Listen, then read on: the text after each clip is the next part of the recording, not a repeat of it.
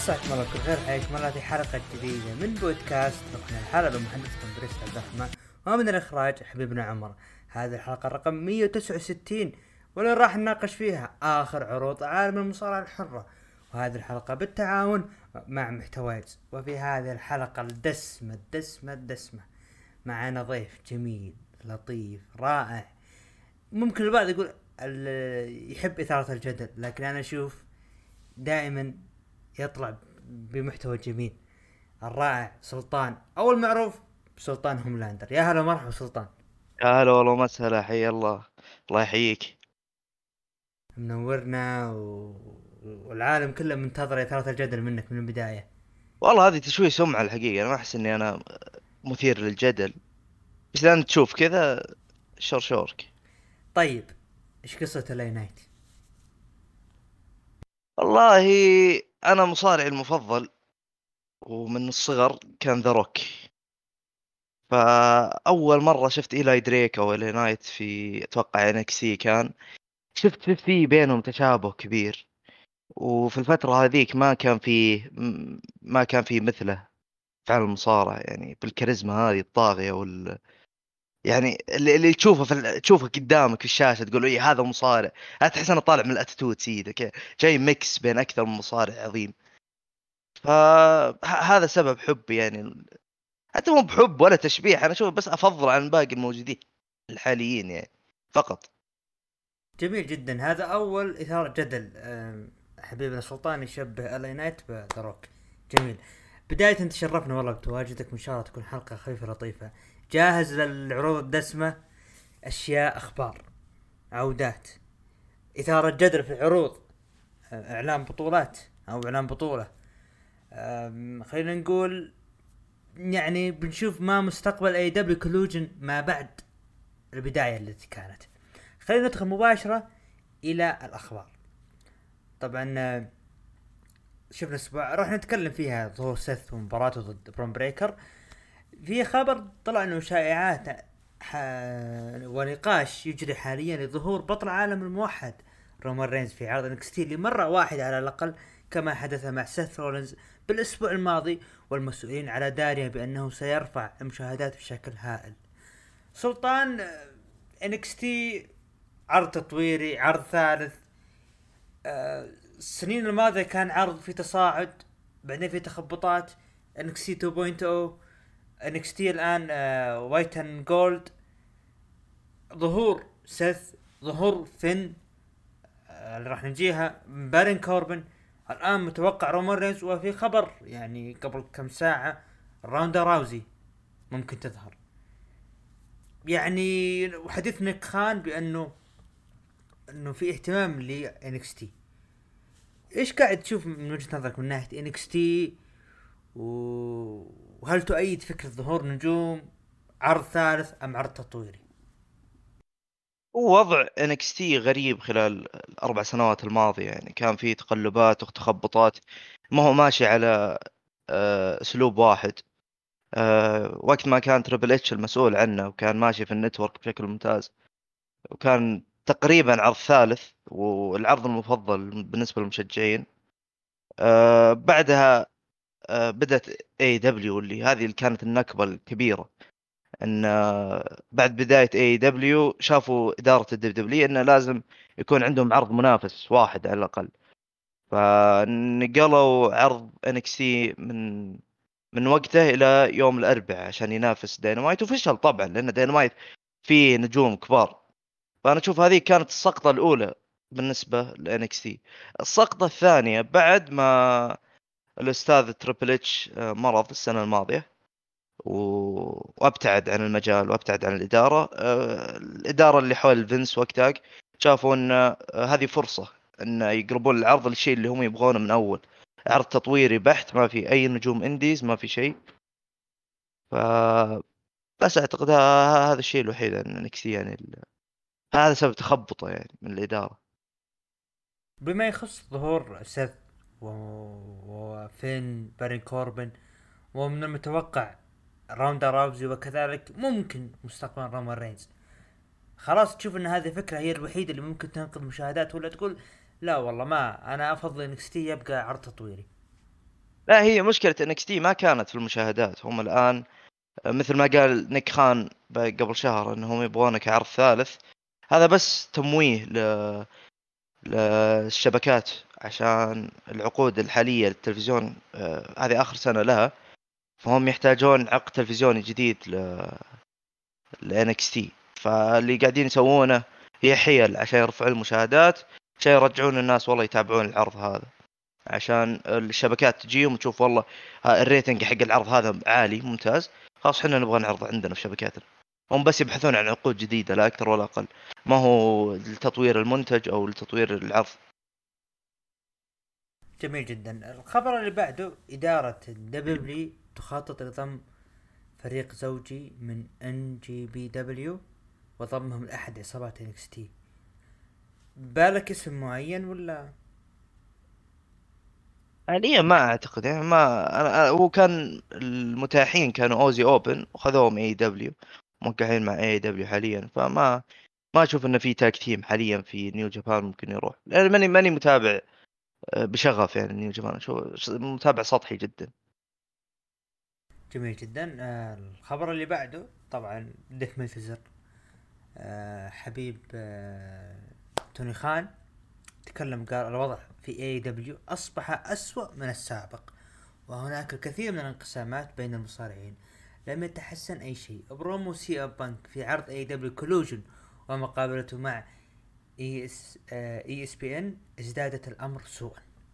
الآن راح أجيها بما يخص AEW Collision راح أسألك كثير عن بنك. يعني بيكون في كلام كثير عن بنك في البودكاست. هذا بنك طول عمره. خليه خليه خليه. نجيه نجيه نجيه في AEW Collision وفي خبر آخر حتى الآن توني خان لم يتخذ القرار النهائي بشأن فصل نجوم دينامايت عن Collision القرار الت... آه يعني اتخذ أو فكروا فيه أكثر من مرة لكن ما ثبتوا الشيء هذا. برضو راح نجيها في عرض AEW Collision لأنه أنا عندي سؤال بموضوع AEW Collision مستقبله. هل راح يكون مثل Rampage أو فعلا راح يكون في اهتمام كعرض منافس لدينامايت مباشرة ندخل إلى عرض SmackDown العرض الأزرق. الكل كان ينتظر هذا العرض وال والعين على الموضوع ال Bloodline واللي راح يصير لهم. بدا عرض SmackDown ب video package عن Bloodline والأشياء اللي صارت الأسابيع الماضية. وصول سيارة ال Bloodline رومان رينز وسولو سكوا وكذلك بول هيمن Pretty Deadly طبعا في مباراة gauntlet match انتصروا فيها وراح ياخذون وحصل راح يحصلون على فرصة والمنافسة على القاب فرق أمام كيفن اوينز وسامي زين.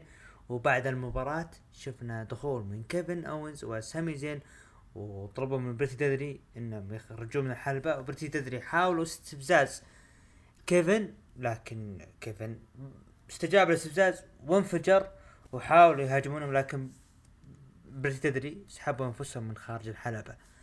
Pretty Deadly ضد كيفن اون كيفن اونز وسامي زين على ألقاب الفرق سلطان موضوع ألقاب الفرق اللي قاعد يصير خليني أسألك هل بتشوف يعني هذه العداوة ممكن يعني إذا فعلا صارت عداوة مستقبلا هل تؤيدها؟ والسؤال م. الآخر الق... ما يعني ألقاب الفرق لا زال مع سامي زين وكيفن اونز هل راح يكون في فصل للألقاب ولا كيف راح.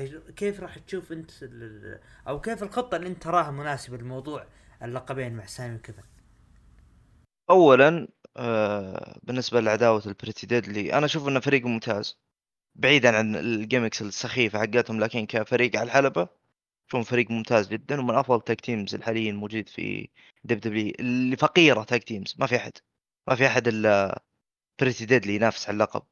فأنا أشوفه شيء منطقي إنه يتدخلهم لأنه الفريق الوحيد اللي هي اللي ممكن يواجه أبطال ال tag team بالنسبة للنقطة الثانية آه، كل زي ما انت شايف خلال الأيام الماضية أو العروض الماضية آه، كل الألقاب الرئيسية تغير شكلها وتغير تصميمها وبعضها مسمياتها حتى. فما أستبعد إنه خلال الأيام القادمة يمكن بعد Money in the Bank أو حتى في Money in the Bank نفسه يقدمون ألقاب ال tag team الجديدة بمسمى مختلف undisputed أو world أو أي مسمى ايا كان. لكن ما ما راح تكمل على هذا الشكل. وأكيد ما راح تنفصل لأن ما عندك ما عندك العمق الكافي في قسم ال tag team. جميل جدا. بعدها خلف الكواليس شفنا اللي هو بول هيمن. آه، رومان رينز سأل بول هيمن إنه قد تكلم مع جاي أوسو رد رد عليه آه، أو عفوا بول هيمن سأل رومان. قال أنت تكلمت مع جاي أوسو؟ قال رومان لحظة لحظة من اللي زعيم القبيلة الآن؟ تبيني أنا اللي أروح أكلمه؟ ترى أنا زعيم القبيلة مو هو. رد عليه بول قال يعني يعني آه قال قال بول إنه المفروض الناس اللي يجون لزعيم القبيلة ما هو أنا اللي أجيهم. بعدين رومان طلب من بول هيمن إنه يكلم جاي الآن. ازدياد التوتر واضح على ال Bloodline راح نجيها من ال main event؟ زلينا فيجا تفوز على آيو سكاي. يعني ويبدو لي آيو سكاي بيلي ممكن يكون فيه شرارة أولى ما بينهم. برنامج جريسون وولر The Grayson Waller Effect واستضاف شارلوت فلير وتحدث وولر عن مواجهته مع آسكا وسأل إنه يعني إنه أنت راح تفوزين المرة 15 وجاوبت شارلوت 15 و16 أنا عندي رقم آسكا إنه أنا أرقامي تتفوق عليها بعدها دخلت بين كابالير وتكلمت إنه كيف شارلوت اخذت فرصة على اللقب بهذه السرعة وردت فلير إنه آه إنه إنها سألت عن فرصة وأنا خذيتها وقالت إنه أنا ما راح أعتذر لأحد. و... و يعني تكلمت بيانكا إنه أنت تخطيتي ال line وقالت إنه آه تشارلوت إنه أنا ما تخطيت ال line إنه أنا اللي صانع هذا الخط. و... ومو أنت اللي تحطين القوانين. وصار في يعني شد وجذب بالكلام ما بينهم وانتهى. يعني إن بتعهد بيانكا بانها راح تاخذ فرصة على الحزام. خلف الكواليس تكلم بول هيمن آه بس قبل قبل لا تكمل في باقي العرض بعيدا عن ال segment السخيف اللي قبل شوي. أنا حزين اللي قاعد يصير لجريسون وولر. يعني من أفضل ال... من أفضل المواهب الموجودة في الشركة حاليا ومن أفضل ال heels. قاعد يعامل معامله ذا في آخر مسيرته. اللي قاعد يصير له والله محزن جدا. ما أدري هو هل هو مصاب؟ هل بس ما عنده خطط الأيام القادمة وقاعدين بس يطلعونه على الشاشة؟ هذا اللي كنت بقولها الآن لك. شيء غريب اللي قاعد يصير له ممكن إنه جريسون وولر ما عندهم خطط إلى الآن وحابين بعدين يبنونه تدريجيا. يعني مثل كاميرون جرايمز الآن. شفت كيف طلعوه؟ انقلوه العرض SmackDown وبعدين لعب ضد بارون كوربن بعدين اختفى بعدين هاجم بارون كوربن خلف الكواليس. اي بس آه، كاميرون جرايمز وضعه مختلف. كاميرون كان مختفي آخر سبع أو ثمان شهور. ما كان موجود في العروض ولا كان يطلع. إيه. آه جريسون وولر تو ما أخذ فرصة على لقب NXT وكان حتى كان في ال main event حق آه حق العرض. فأنا أشوف إنه شيء شيء غريب اللي قاعد يصير يعني كان واضح إنه بتجي دفعة حتى بعد صعودة. حتى إنهم حطوه في عرض مختلف عن ذا ميز عشان ما يكون في أي تشابه بينهم. والله تبي الصراحة شوف أنا أحس انه المسؤولين كانوا بيحطونه في عرض ال Raw. وذا ميز في SmackDown بعدين تذكروا مسلسل ذا ميز وماريس. بعدين قالوا لا لازم ذا ميز يكون في ال Raw أنا أنا أعتقد إن ذا ميز عنده شراكة مع شبكة USA ما يقدر يطلع في عرض غير عرضهم. عشان عشان البرامج الثانية اللي عنده. والله مش أنا أشوف اكرمان إنه ما أعطي فرصة أو ما في خطط له مستقبلا عفوا. ما له خطط مستقبلا. ممكن هذا الشيء اللي خلونه يعني يعني يكون الفترة الأخيرة مع النساء وإنه يستضيف والله حتى, حتى لو ما عنده يعني استضاف ستايلز سابقا. أنا عارف بس حتى حتى لو حتى لو ما عنده خطط لازم تخليه يطلع مع الناس اللي معه في معه في ال roster. يعني هو ما راح ينافس نساء في المستقبل ما راح يلعب مباراة no holds barred مع بيانكا بيلير. والله يا سلطان أنت لازم تخليه يداقش اللي معه في ال roster لازم تخليه يواجههم على الأقل. المشكلة يا سلطان إذا لقب الولايات وضعه مريب. القاب الفرق أو عفوا لقب SmackDown مع ال Raw. يعني مو SmackDown الحال بال Raw. القاب العالم آه، مكوش عليها رومان ما هو شرط ما هو شرط ألقاب يعني spotlight ما ي... spotlight مو معناته ألقاب لا لا يعني. أنا أرى يا سلطان إنه إذا عند إذا عندك ثلاث ألقاب بالعرض أصلا آه ما كأنها موجودة طبيعي ما راح تشوف مثلا جريسون وولر ما راح تشوف مثلا كاميرون جرايمز ستايلز شوف كيف السيناريو قاعد يمشي فيه. اختفاء إيج وغيابه. ترى إيج ما في إلا العافية. إيج part-timer آه طبيعي اللي قاعد حتى يصير ولو أنت تتكلم إنه آه، خلينا نح- نقول رومان لقب واحد معه لقب العالم. مو موجود. مو موجود فعلا. رومان ما ما يلعب على لقب عالم. هذه نقطة. النقطة الثانية ألقاب الفرق مع نجوم عرض ال Raw النقطة الثالثة لقب الولايات مع أوستن ثيوري. طيب وين أوستن ثيوري؟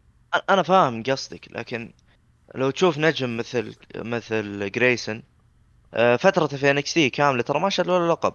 أنا عارف أنا المقصد معك أنا المقصد معك بدفعه المقصد بدفعه مو معناته يطلع اللقب بس خليه يواجه نجم نجم بيبي فيس ضخم عندك في سماك داون. دخله في قصة طويلة المدى ومتوسطه المدى. مو بيطلع كل أسبوع مع النساء يعني هذا المقصد. المشكلة مو هنا أنا أنا أنا أتفق معك إنه مو شرط إنه على اللقب بس أنا أوضح لك إنه إذا إذا الكتابة في العرض الرئيسية ترى شبه سيئة وغير منطقية أنا أعطيتك مثال إنه هذه الألقاب كيف كذا فما بالك باللي بدون ألقاب؟ ف صادق طبيعي صادق. طبيعي طبيعي. آه سلطان ما ما أنا جالس أمشي على اللي هو ال- فقرات النساء مباريات سلطان غير مهتم بالنساء. فخلينا نكمل. آه خلف الكواليس تكلم بول هيمن مع جاي أوسو وقال إنه أنا آسف إني قلت الحقيقة. أنا آسف إن أخوك جيمي أعطاك superkick وكلفك بخسارة مباراة اللقب ولايات والضربة ما كانت آه، مقصودة. أخوك ما يخطئ وهو يعني أدق واحد في ضربات ال kick. فيعني كأنه يعني قال شوف ها شوف أخوك قاعد يلعب من تحت لتحت. وحاول بول هيمن إنه يغسل مخ جاي أوسو عشان يقلب على أخوه جيمي وقال جاي أوكي أنا برضو آسف. أنا إذا تبيني أنا أكمل أكمل مع بلود لاين شرط واحد انت تطلع من بلود لاين ومشى ف الآن الوضع توتر أكثر وأكثر. كارين كروس وسكارلت فازوا على اي جي ستايلز وميا يم شفت؟ يعني ستايلز يدخل مباراة آه، mixed tag team. اللي بعده اللي بعده لا تذكرني تذكر. خلف الكواليس رجع بول هيمن من جديد. و يعني ما هو عاجب الوضع و... ولين ما رومان هدد بسولو وبول هيمن هرب فالتوتر زاد زاد خلاص بنشوف ال main event بارون كوربن بارون كوربن هاجم كاميرون جرايمز أثناء مقابلته. دخول ري ميستيريو الحلبة وتحدث عن إنجازاته ومن أهم إنجازاته هي إعادة تشكيل عصابة ال LWO وشجع ري ميستيريو. سانتوس اسكوبار المشارك في نزال الحقيبة وكذلك زلينا فيجا ولكن قاطعه إل إي نايت وهاجم ري ميستيريو وس- و- وإسكوبار ولكن انتهى الهجوم بعد ما شفنا انسحاب إل إي نايت من الحلبة. آه ترى سلطان آه عمر كاتب هروب إل إي نايت. ف سانتوس اسكوبار لعب مباراة ضد الي نايت وفاز على الي نايت وبعد المباراة هاجم الي نايت سانتوس اسكوبار من الخلف. ولكن انتهى بالهجوم بعد ما شفنا دخول ري ميستيريو. وعلى فكرة سلطان ترى عمر كاتب بين قوسين مصارعك زلابة يا سلطان. لك المايك. والله أنا ما ودي أغلط على ولد القحطاني ذا بس إنه شو نسوي يعني؟ بودكاست حنا ما نقدر نروح فوق 18 خلي الوضع PG. لا لا لا, لا آه، تكفى عندي- من من عندي عن- 18. عندي مشكلة عندي مشكلة جدا كبيرة مع ال segment هذا. أنا أشوف اللي قاعدين يسوونه WWE من تقلب في ال booking. شيء مخيف. آه غصب يطلعون المصارع هذا heel غصب يخلوك تستهجنه. في الفقرة فقرة مثل هذه كان يمديك تطلع بمايك. يعري الموجودين في الحلبة بدل يهاجم ري ميستيريو بس فكر خلف الكواليس غصب. هذا هذا قدمناه لكم ك heel لازم تخلون لازم تستهجنونه. مع إن آه، أشوف أنا قاعد يصير over مع الناس حبة حبة. غصبا عليهم يعني غصبا عن الموجودين خلف الكواليس. آه، الهجوم هجوم على ري ميستيريو ما له أي هدف ما له أي معنى. مباراتك مع سانتوس ليش تهاجم ري ميستيريو الهروب من الحلبة برضو ما له أي معنى. يعني انت أنت الآن عندك مباراة يعني ليش تطلع من الحلبة؟ ليش تنحاش؟ وبرضو عدم دخوله بمايك. يعني اقوى أقوى شيء عنده كمصارع أقوى ميزة اقوى أقوى صفة عنده المايك تخليه ما يستخدمه كثير. أنت ما تبغى الجمهور يشجع. أنا ما أعرف ليش هذا الشيء قاعد يصير يعني. إلى يومك هذا أنا أنا غير فاهم. هاي أكبر سلبية في سماك داون هذا مقهور من ال segment والله ترى مرة. تدري. تدري آه، إل إي نايت ذكرني يوم دخل بعداوة مع آه، نيو داي؟ شلون خسر؟ والله زعلني يعني قاعد يصير له. هذا أنت قاعد تطلع اللي خ... من زمان. انسى يا أخوي انسى.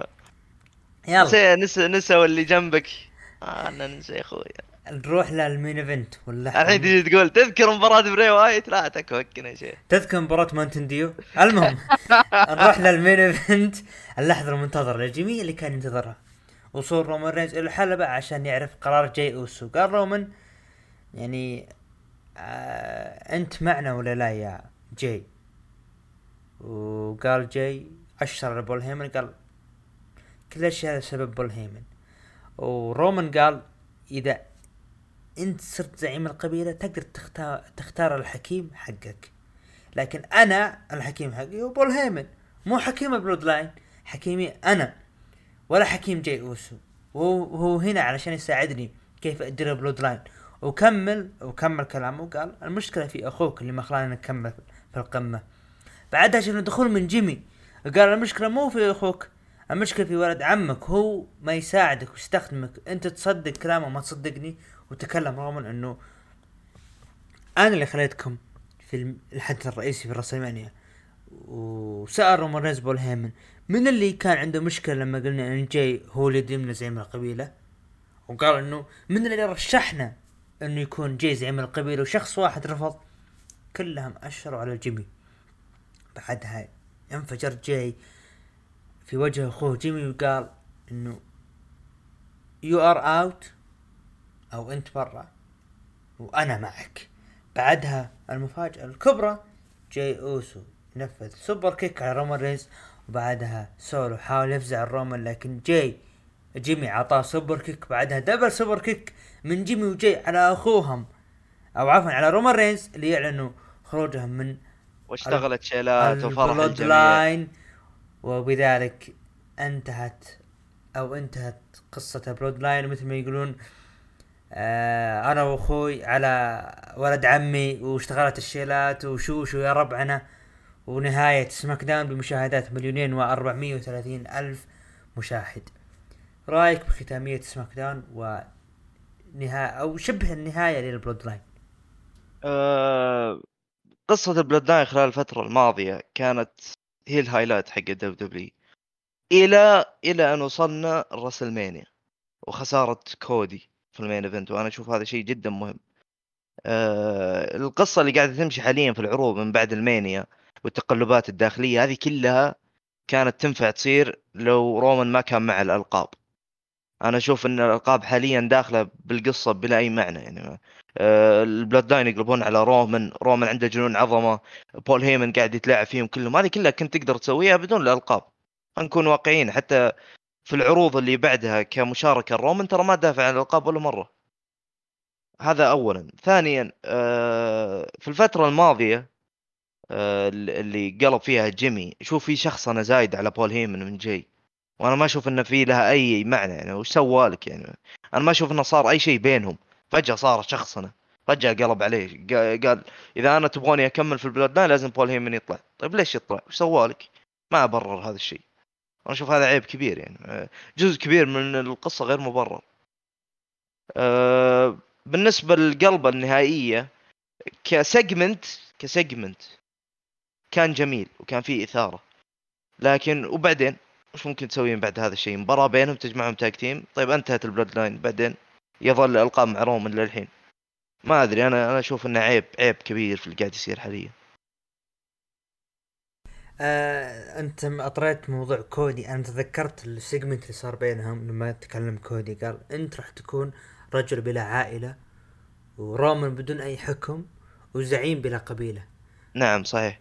هذه كانت يعني حديث كودي خلينا نقول طيب مو بكانت بتكون أحلى لو كودي فاز ورومان يوم فقد الأخ... آه، فقد الألقاب فقد يبدأ عيال جنون عمه العظمة. فقد القبيلة يبدا إيه. يبدأ جنون العظمه يلعب مثلا مباراة إعادة وبعدين يصير في خطأ ما بين ال- العائلة ويصير في يبدأ جنون العظمه حق رومان انه كيف اي. الآن اكبر أكبر شيء في رومان الإيجو حقه تخيل. الإيجو حقه لو خسر الألقاب بيظل نفسه مع إنه هو مو بطل WWE بيقعد يمشي يقول هذا عرضي هذا زماني مع إنه ما مع الألقاب.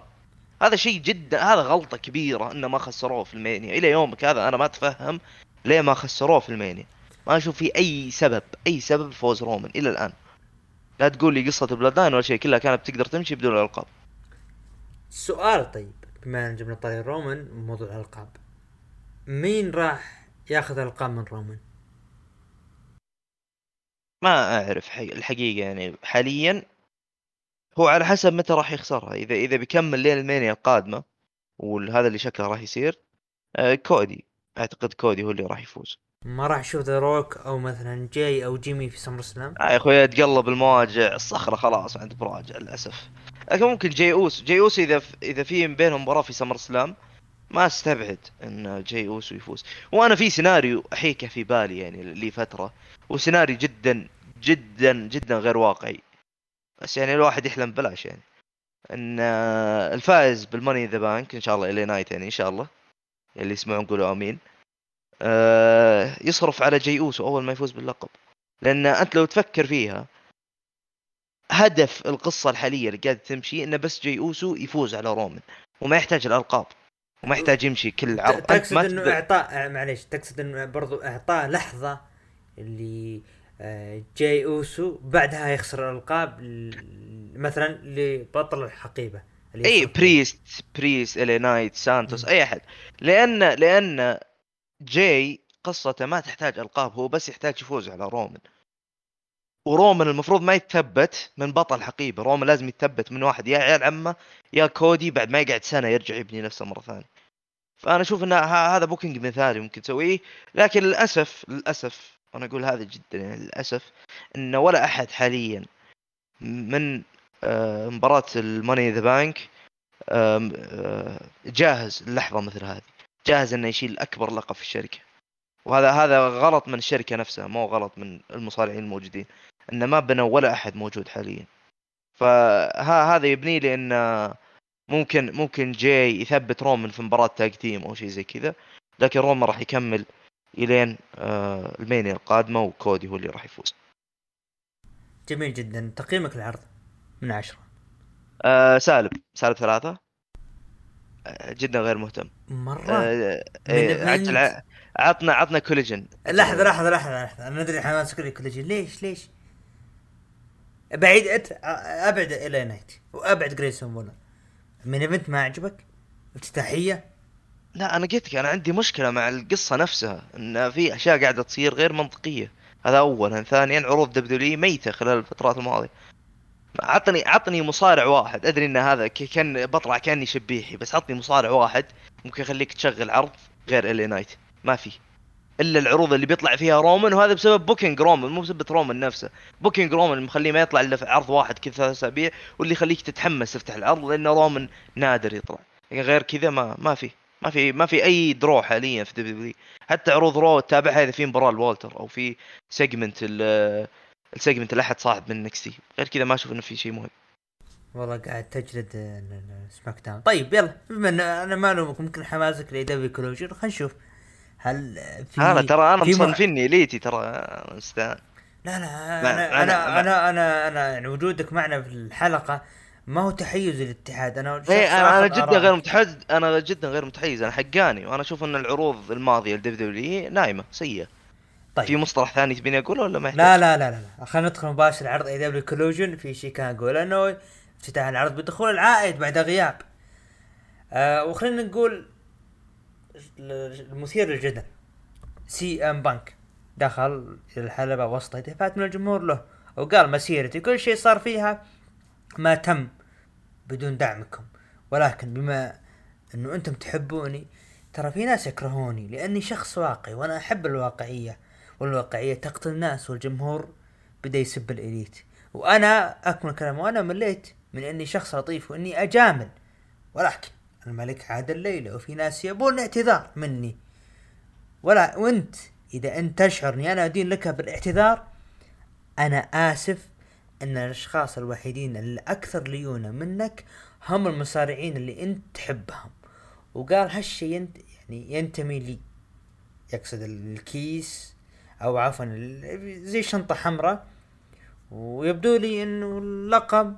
وقال علموني إذا أنا أقول لكم أكاذيب. ووجه رسالة إلى إم جي إف. يبدو لي لقب اي دبليو داخل الحقيبة بأنه هو اللقب اللي ما خسره. رأيك بافتتاحية العائد بعد غياب CM Punk. كعادته على قولتك مثير الجدل أفضل مصارع في العالم بالمايك ويمكن من الأفضل في التاريخ. راح يجذبك حتى لو قاعد يتكلم عن آه، ساندويتش بيض وجبن. شيء شيء عظيم. الإنسان القدرات اللي يملكها هذا الشخص شيء عظيم يعني ما. آه، بعيد عن الدراما اللي صارت خلال سبع شهور أو ثمان شهور اللي فاتت خلال إصابته آه، الإشاعات اللي كانت تطلع عن اللي صار فول أوت. ما حد يعرف وش اللي صار صدق؟ كلها إشاعات كلها أقاويل. لكن أنا متحمس أنا متحمس للأيام القادمة للعروض القادمة. الرجال هذا واضح إنه عائد له الشغف بعد عودته الإليت. والروستر اللي معه في العرض يحمس الحقيقة يعني كلهم ممكن يعطي معهم قصص ممتازة. وال shootات اللي أعطاها في ال shootات اللي كانت موجودة في البرومو عظيمة يعني تلاعب في الكلمات وكل شيء. إنسان هذا عظيم يا أخي ما في ما في مثله ولا راح يتكرر. طيب CM Punk قبل 10 شهور تقريبا 11 شهر تسبب بالمشكلة اللي صارت بينه وما بين ال Elite. يعني خلينا بعيدا عن التحزبات. الآن أنت سلطان رئيس مكان توني خان وصارت هذه المشكلة إيش راح تسوي؟ مع مين توقف المشكلة صارت ما بين الإليت وبنك. أنا أنا فاهم. آه، هو المشكلة في المشكلة في اللي صار إن المش... اللي شاركوا في المشكلة هذه أو في. في الحدث اللي صار خلف الكواليس كلهم موقعين آه، اتفاقيات إنه ما يفصحون عن اللي صار. فكل اللي منتشر حاليا عبارة عن إشاعات وتشويه سمعة آه، للطرف الآخر. لا CM قاعد يطلع عنهم شيء صحيح ولا ال Elite قاعدين يمدحون CM وكل الإعلاميين المتحيزين لشخص من هذه القضية آه على قولتك متحيزين يعني ما حد قاعد يعطي الحقيقة الكاملة.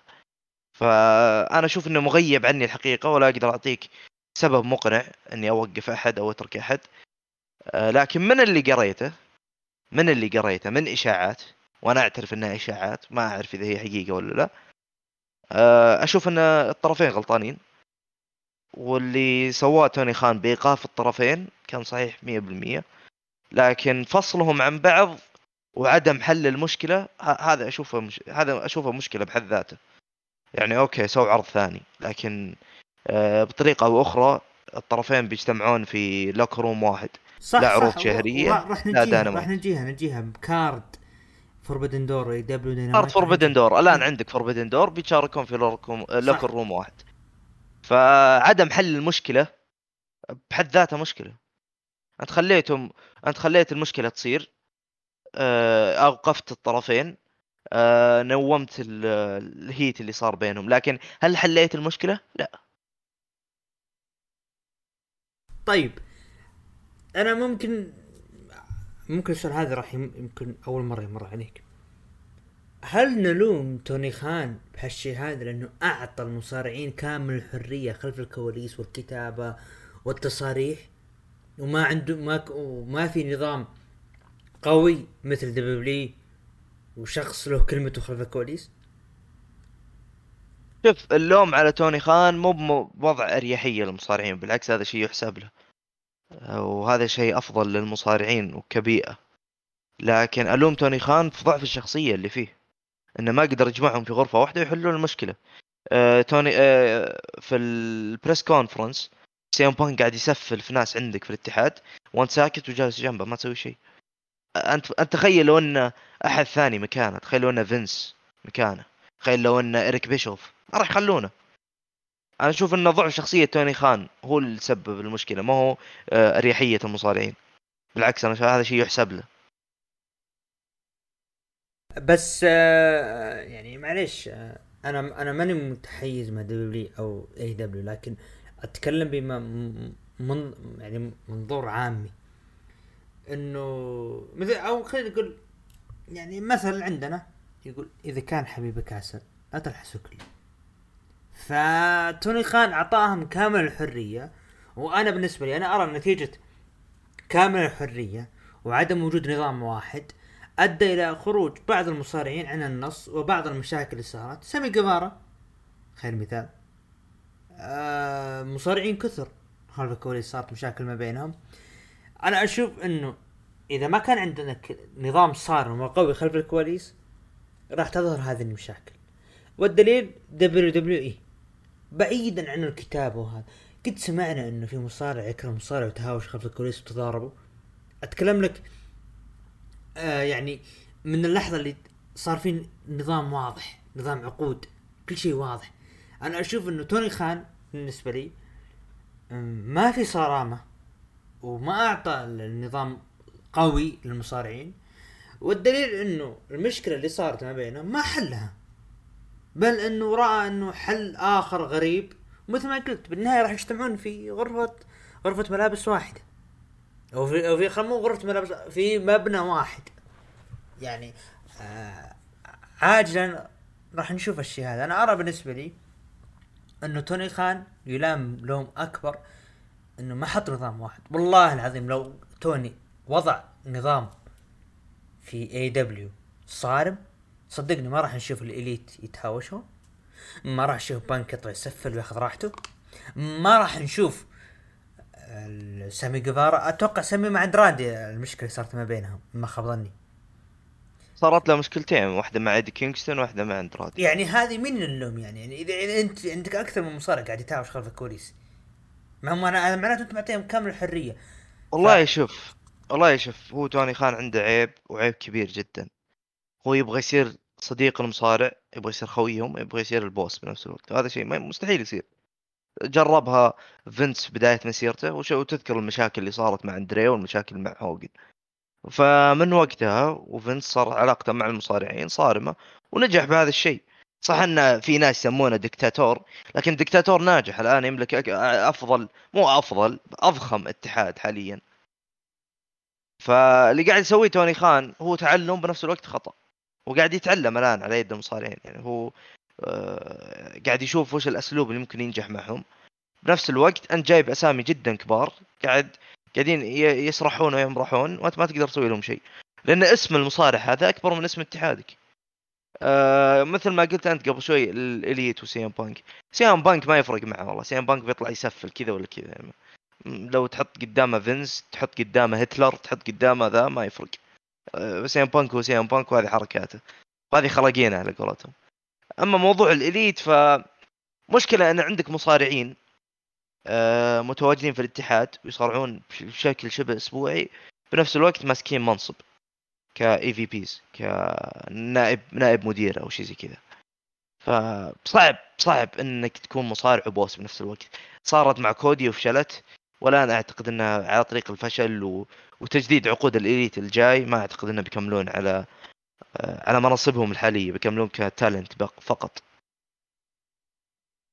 جميل جدا.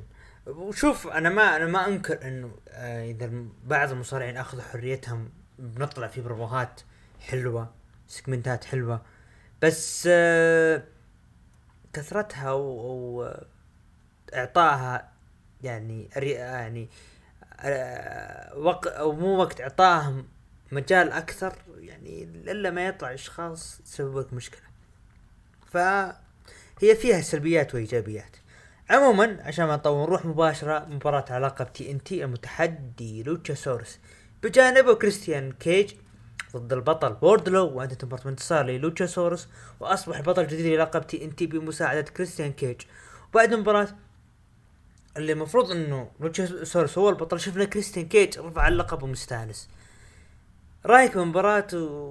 واللقطة اللي صارت هذه؟ طيب اولا أبغى أتكلم عن المسكين المستضعف المغلوب على أمره واردلو اللي واردلو قصدي جولدبرغ أيوه. آه آه والله جولدبرغ والله متصفق له 10 شهور ضعيف والله من مباراة MJF والرجال مدحدر كان أكثر مصارع تجيه رياكشنات في العروض الأسبوعية. لكن ال booking الفاشل من توني خان خلى مصارع عنده hype جدا عالي يموت. يموت. بكل صراحة يموت. آه اللقب اللي معه ما له أي ما له أي قيمة. لقب كل أسبوعين له بطل جديد. آه إن شاء الله الآن مع مع لوتشاسورس كريستيان كيج. يعطون فترة مميزة. يعني أنا أثق أثق بكريستيان. من أفضل المصارعين حاليا في ال roster. ف أنا أشوف إن إن ووردلو حاليا يحتاج لإعادة إعادة من الصفر. يحتاج ل قلبه heel. وضعه مع أرن أرن أندرسون كان ممتاز. لكن شخصيته إلى الآن تحسها ناقصة تحسها ناقص شيء. ما أدري. شراسة على قولتهم. ما تحس إنه دلوع على الحلبة. ما أعرف كيف. ضخم و powerbombs وكل شيء لكن ما هو كامل. آه، أسلوبه على الحلبة ما هو واحد. تحسه مبعثر عشوائي. مرة يروح يسوي swanton بعدين يسوي powerbomb. يعني ما ما هو ماشي على أسلوب واحد. وأنا أشوف إن هذا شيء خلاه آه، يضيع. ما ما ما يعرف إيش يسوي. ف أتمنى يعني إعادة وردلو من الصفر وأثق بفترة آه، أو متحمس لفترة لوتشاسورس وكريستيان. ختامية كريستيان لما رفع اللقب. هل يعني أنا بتجه لسؤالين السؤال الأول. هل ممكن مستقبل لوتشاسورس يسلم اللقب لكريستيان كيج؟ السؤال الثاني ممكن نشوف انقلاب من كريستيان كيج على لوتشاسورس وياخذ اللقب؟ ولا بس إنه ردة فعل يعني عادية وما راح يكون في بناء لها مستقبلا هذه اللقطة؟ لا شوفوا اللقب حاليا يعني حاليا منعدم. فأنت إذا تبغى تخلي مصارع ينبطح المصارع ثاني أنت كذا بتدمر اللقب. اللي خلقه متدمر.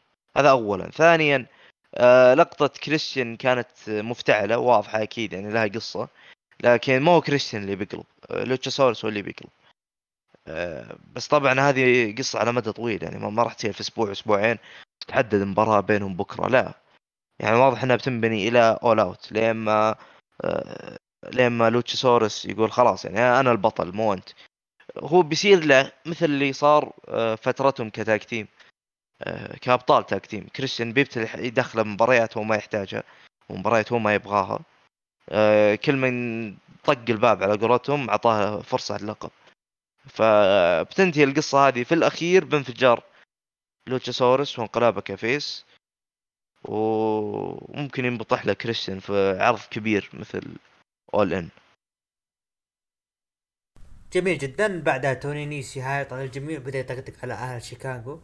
ولكن ظهر ميرو وصارت مباراة ما بينهم. توني نيس ضد ميرو. انتهت مباراة بانتصار لميرو. يبدو لي ميرو AEW Collision خلاص ولا راح نشوفه في دينامايت مستقبلا؟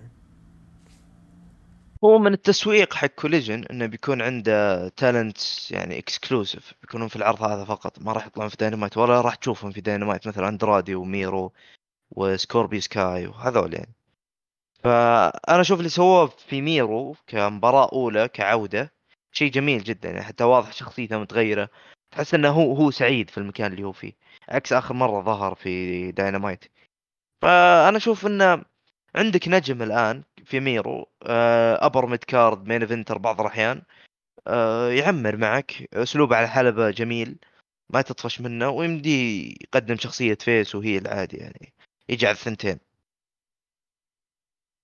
جميل جدا. بعدها مباراة روبي سوهو توني ستورم ضد ويلو نايتنجل وسكاي بلو انت تبغى تنتصر لفريق ويلو وسكاي بلو. الاكليمد وصلوا للحلبة مع توني شيفاني. توني شيفاني مدح طاقم بيلي جن وقال بيلي يعني إيش رأيكم بالطاقم بس؟ وتكلموا عن موضوع ألقاب الفرق وأنهم موجودين بكل weekend وكل يوم اربعاء مباشرة إلى ال main event المنتظر. سي إم بانك واف تي آر ضد سامو جو و جاي وايت وجوس روبنسون. انتهت المباراة بانتصار لفريق سي إم بانك واف تي آر. وانتهى العرض بمشاهدات 816 ألف مشاهد. متأكد؟ مشاهدات؟ في مباراة في مباراة نسيتها. اللي هي؟ أندرادي و أوه عفوا معلش موجود موجودة فوق عفوا. آه بودي ماثيوس بجانبه آه أو عفوا بودي ماثيوس ضد العائد أندرادي أثناء مباراة تدخل.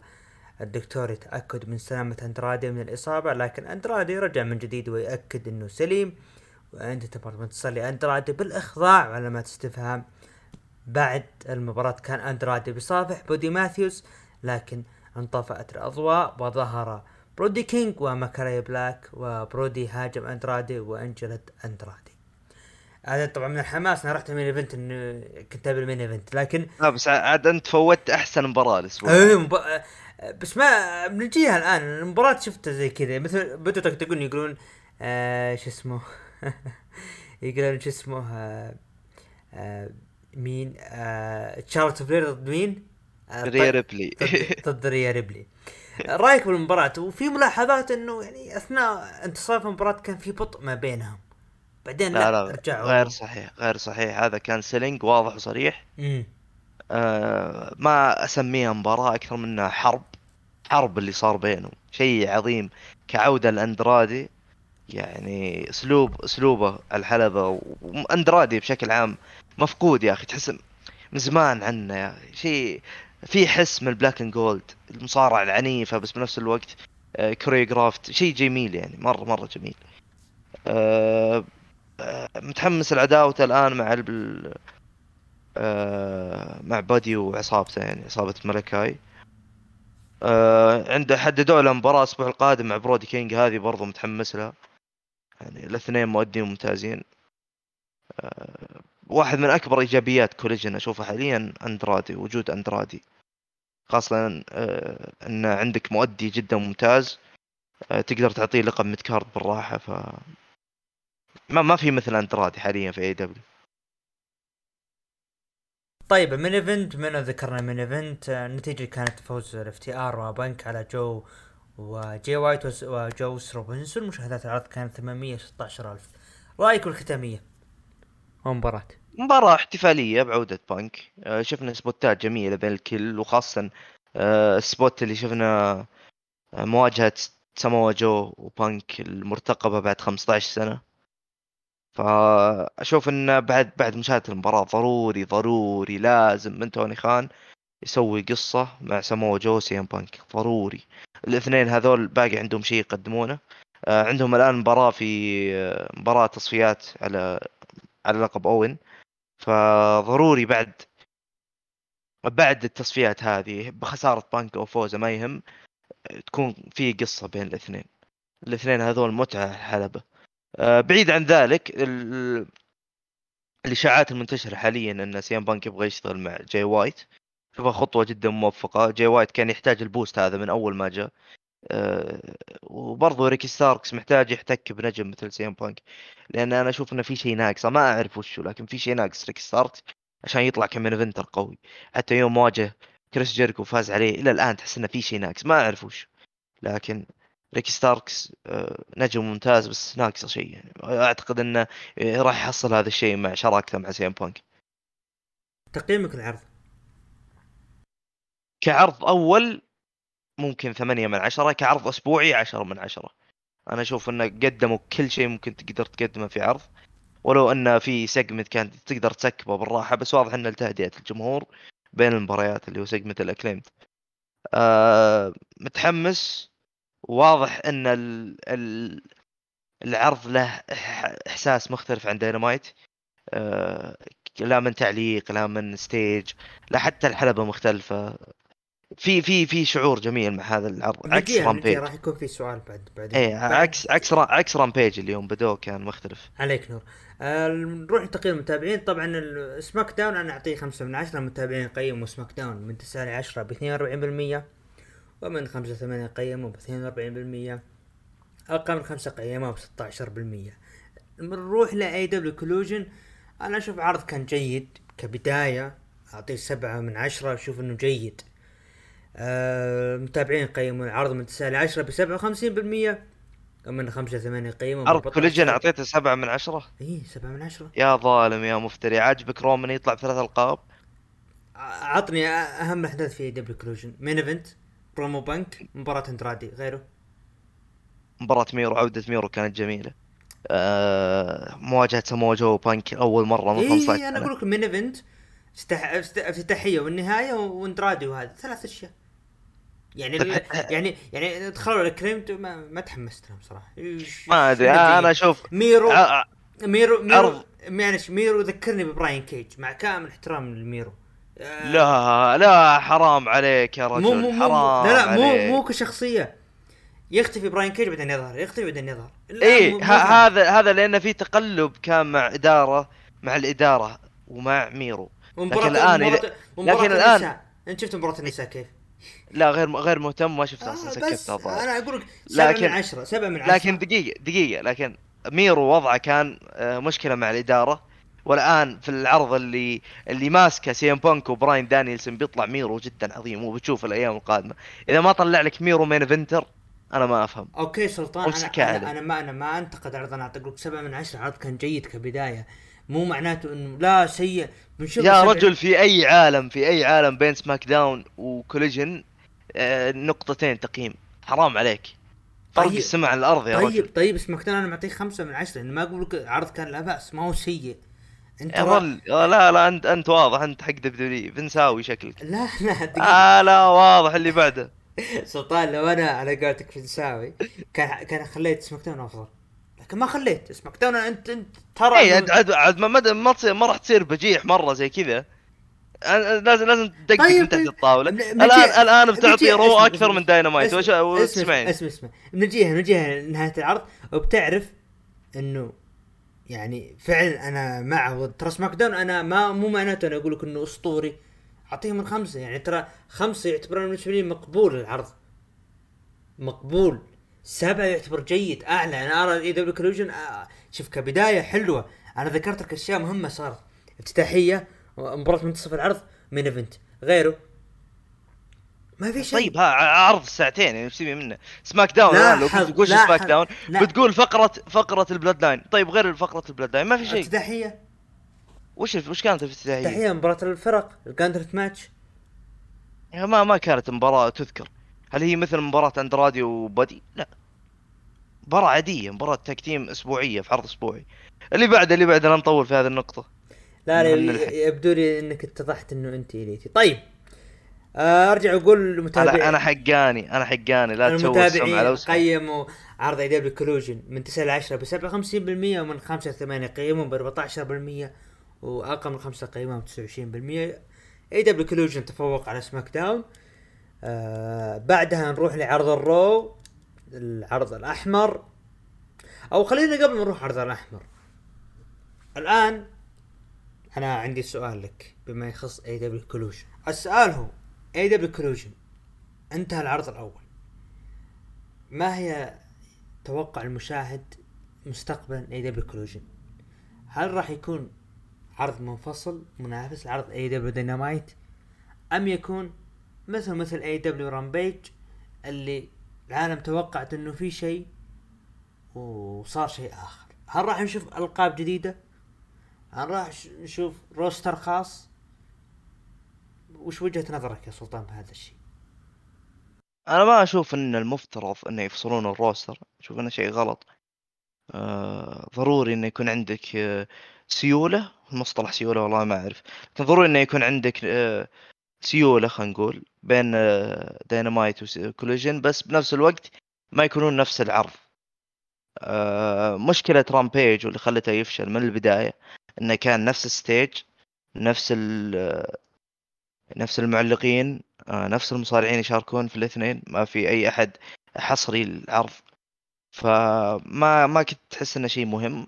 وبرضو كان آخر آخر مسمار على قولتهم آه، يوم العرض بدأ يصير مسجل. وهذا كان غلطة كبيرة. ما حد في, في العهد الحالي في المصارعة اللي كله تسريبات وكله حرق ما حد راح يهتم العرض مسجل. آه Collision بداية كبداية أشوف سووا كل شيء عليه. آه كان stage مختلف معلقين مختلفين. عندك مصارعين ما راح يظهرون إلا بالعرض هذا في ميرو وأندرادي. آه مصارعين كبار يعتبرون. آه سي إم بانك برضو. سي إم بانك صح أكبر أكبر نجم عندك في الشركة. آه 90% من العروض اللي راح يطلع فيها هي عروض Collision. فوش الشيء اللي يخليك ما تشوف العرض هذا؟ آه في مشكلة في Collision وأشوفها مشكلة بسيطة لكن ممكن تعقدهم بعدين في ال ratings آه اختيار اليوم. آه يبدو لي إنه ما في أي يوم فاضي ثاني غير يوم السبت بس يظل عندك منافسين جدا كثار في يوم السبت. خاصة في آخر ست شهور من السنة بيعانون في ال ratings لكن كعرض مصارعة ما ما أشوف إنه ممكن يفشل يعني. خصوصا إن حتى ال writing ال writing staff فريق الكتابة حق العرض مختلف عن داينامايت ففي في شعور مختلف في هذا العرض. ما أعرف كيف أشرح لك. بس شعور مختلف. تحس إنه AEW بس ما هي ما هو داينامايت كذا شيء جديد. طيب يعني ما راح نشوف مثلا ألقاب عالم خاصة في العرض عرض منفصل يعني فكرة جديدة. أنا لا لا لا أنا بالنسبة لي أكثر- أنا بالنسبة لي لما ذكرت لك موضوع AEW Rampage لأنه فعلا إنه في ناس كانوا متوقعوا Rampage راح يكون شيء مختلف لكن آه، ما تغير الشيء و AEW Collision بمعنى كلامك راح يكون مثل وضع Rampage ليش؟ لما أقول مثل وضع Rampage إنه ما في شيء يعني جديد ما في لقب خاص ما في roster خاص. إيش تشوف؟ لا هو مو بروستر خاص لأنك أنت ما تبغى تحشر أو آه، تحكر مصارعين معينين اليوم معين في الأسبوع. آه، لكن عندك أكثر من نجم حصري. أو شبه حصري على قولتهم. يعني 90% من الوقت راح يكون آه، موجود في هذا العرض. فأنت لو هذا أحد منهم نجمك المفضل ان ضروري تتابع هذا العرض. انك مستحيل تشوفه في أي مكان آخر. آه ثانيا كلقب أنا ما أشوف إن AEW محتاجه أي ألقاب زيادة. آه في زحمة ألقاب حاليا. آه ممكن لقب TNT بس يخلونه حصري لأن دينامايت يعرض على TBS و Collision على TNT فالمنطق يقول إن هذا لقب حصري على TNT فما ما يلعب عليه إلا في Collision لكن بال ك... كلقب جديد أو ك ك يعني كشيء شيء جديد تحطه في العرض أنا أشوف إنه كافي. stage ومعلقين أشوفه شيء كافي. ما يحتاجون شيء زيادة. جميل جدا. آه نروح الآن إلى عرض ال Raw العرض الأحمر. أقيم في كليفلاند اوهايو أبو عوف طبعا كاتب التقرير متحمس إنه ها كليفلاند اوهايو جوني قارقانو عزة تيله افتتح, افتتح العرض بدخول بطل العالم الوزن الثقيل. سيث رولينز دخل حلبة والمفترض إنه يكون في تحدي مفتوح. وسمع الجمهور يغني اغنيته الا وفجأة هجوم من فين بالور وجلد سيث وحاول الحكام إبعاد اللي هو فين بالور الين ما ظهر من ضمنهم اللي هو جيسون جوردن لكن ما قدروا عليه ورجع جلد سيث رولينز وحتى يوم طلعوا است- استكمل فين بالور الجلد لسيث رولينز وأثناء المعلقين تكلموا عن السالفة وشفنا ظهور The Miz راح نجيها بعد شوي. أه مفترض انه سيث راح يكون ضد نجم ما وهو اللي راح نجيها بعد. شوي هذا النجم؟ إيش رايكم في التحية اللي صارت؟ سيث وفين أشوفه كان شيء ضروري يسوون هذا الشيء. آه خلاص تحديات مفتوحة open challenges حلبوا الفكرة. آه سيث كل ما طلع في عرض قال open challenge open challenge آه أنت تبغى تبني لعرضك القادم ال pay-per-view الجاي. فضروري إنك تطلع فين كمنافس شرس وهذا اللي قدروا يطلعونه من هذا ال segment آه غير عن كذا ما أعتقد إن ما أعتقد إن سيث كان محتاج آه، مباراة زيادة في الأسبوع هذا. خلاص مباراته مع برون كانت تكفي. جميل جدا. آه بعدها شفنا The Miz ظهر في الحلبة وقال يعني بلاش يعني ما تتكلموا عن سيث. سيث مسوي تحدي مفتوح وأنا قبلت التحدي والمفروض إني أنا أكون بطل عالم. ودامنا في كليفلند هاتوا أي واحد من هالمدينة طلع مين؟ العائد بعد غياب؟ توماسو تشامبا. وسط فرحة من The Miz بأنه أوه تشامبا خوي رجع أول ما دخل. آه، تشامبا ضرب كف The Miz وصارت مباراة بينهم وفاز فيها توماسو تشامبا. عودة توماسو تشامبا وكان في تسريبات إنه ممكن تشامبا هو اللي راح يقبل تحدي سيث رولينز لكن في كلام بأنه أصابع فينس تدخلت في الموضوع وخلت الافتتاحية تكون هجوم ما هو تحدي مفتوح. رأيك؟ إذا كانت الإشاعات صحيح فأنا أشوف إن اللي سواه فينس صحيح 100% أنت لا أنت قفلت ما مو قفلت لكن آه، طقيت عصفورين في حجر. أنت آه، خليت في حماس وفي شراسة في عداوة سيث وبالر. خليت الناس تتحمس لهذه المباراة. طلعت بالر بشكل قوي. بنفس الوقت قفلت قصة مز وشامبا اللي ما كان لها أي داعي أساسا. آه أنت من رجعت شامبا باغنيته القديمة و gear ها القديم. كان ضروري إنك تغلق آه صفحته مع Miz once and for all يعني. فاللي سواه صحيح إنه رجع ل Miz وخلاه يفوز عليه في مباراة. وممكن آه، في الأيام القادمة نشوف DIY ما نعرف. آه، كان خطوة ضرورية هذا الشيء. إذا تبغى ترجع تشامبا كمصارع فردي أو أو ك كشامبا كشخصية لحاله ما هو خاوي The جميل جدا. دخلوا Judgment Day ووقفوا عند stage وقال فين يا سيث تحديك مفتوح ت cancel. آه لأن فين بالور هو اللي راح ينتزع اللقب منك ويكون البطل. وبتغني أغنيتك وعلى جثتك. وقالت ريا انه فين بيكون بطل العالم الوزن الثقيل أما أنا متسيدة فئة النساء وداميان بريست بياخذ الحقيبة Money in the Bank ودوم دوم راح يجلد مصارعكم المفضل كودي روز. ديمين قال إنه راح يكتب اسمه على الحقيبة وكالعادة دومينيك مسك المايك والجمهور استهجنوا وهدد كو كودي روز وبعدين مشوا. شفنا ال خلينا بعيد عن مباراة الحقيبة. دومينيك ضد كودي روز إيش رأي سلطان بهذه العداوة؟ ما أعرف يعني إيش رأيك أنت؟ آه كودي طلع شوف. من بروك ليزنر أشرس وأعنف مصارع عندك في الشركة بعدين تروح تدخل على دومينيك طيب أنا متفاهم دقيقة أنا متفاهم موضوع إن دومينيك أكثر واحد جيه heat بس مو معناته تروح تدخله مع أكبر baby face عندك في الشركة يعني وش الهدف؟ هل عشان بس تعطي heat زيادة على دومينيك؟ دومينيك ما راح يفوز على كودي. وبنفس الوقت كودي ما راح يستفيد انه إذا فاز على دومينيك. ما أشوف إنه في أي احد مستفيد من هذه العداوه خاصة إنها مباراة في pay-per-view يعني. هو أم النوم. من بيتابعها بالله. طيب شوف أنا بجيك حبة حبة. أنا ماني مع دوم لكن أنا بعطيك يعني بعطي الرجال حقه. هل أنت طبعا إجابة سريعة. نعم أم لا. هل دومينيك صار أفضل من قبل؟ أكيد. طيب. آه أنا وأنت نتفق إنه كودي ما بعد بروك ضد دومينيك غلط. إنه انت كذا نزلته level تحت. وإنه عارفين إنه ما حد راح يستفيد من المباراة هذه. لأنه إذا أنت فوزت دومينيك على كودي أنت كذا أحرقت آه كودي روز تمام؟ و... آه وإذا أنت فوزت كودي على دومينيك كذا أنت آه يعني مثل ما يقولون برضو ظلمت دومينيك اللي بد... بادي يتطور تدريجيا. آه بس ما يعني بالجانب الآخر ما ترى إنه ممكن إنه هذه العداوة بتكون حلوة. يعني كم كأداء وإلى الآن كموضوع مايك. بعيدا إنه كودي نزل من بروك إلى level أعلى. نتكلم إنه اللي قدموه إلى الآن. هل ترى إنه ماشيين صح ولا لا؟ ما أنت متقبلها خير شر. لا هو يبدو لي ان العداوة هذه filler. الكودي على ما بال آه، مباراته الثالثة والأخيرة مع بروك في سمر سلام. لكن كان في نجوم أفضل إنك تعطيهم ال spotlight أكثر من دومينيك اللي ما كان يحتاجه أصلا. دومينيك الاستهجان اللي يجي كل أسبوع أكبر استهجان في الشركة.